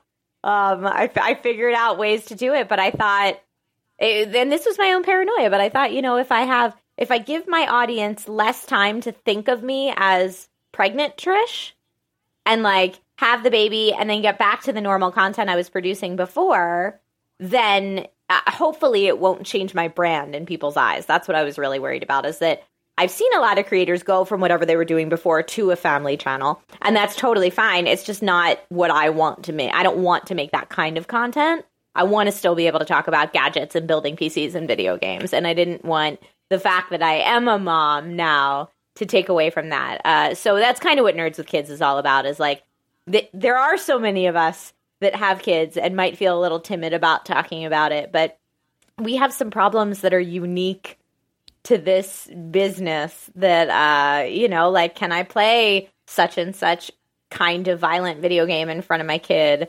And how do i explain that? And when your kids are older like do you introduce them to a game like undertale? And what does that mean? Yeah so a lot a lot of things like that. So that's a fun place too and that's just youtube.com slash nerds with kids Well, I would love to get you back on, if not just to specifically talk about that show, because that's a whole conversation. I think that I would love to to deep dive into. Um, but clearly, it is getting late, and you have a very early call time in the morning. So, thank you, thank you, thank you for making the time and for chatting with us about video games and nerding out. And hopefully, you guys will go find Trisha at all of her multitude of ways to watch content, whether you like PC games or you have kids or you want to watch about the naked truth about anything that she's talking about there or learn about the newest indie game on her Twitch channel. Um, thank you again so much for joining us. And don't forget, we will be recording the show early next week because of the Thanksgiving holiday. Of course, for patrons, just keep it uh, tuned to your feed at patreon.com slash games. We'll get all of those pre-show details out for you. Until then, one last time, Trisha, this has been a pleasure and we will see all of y'all next time. Bye, everybody. thank you ladies so much Mwah. That was so fun.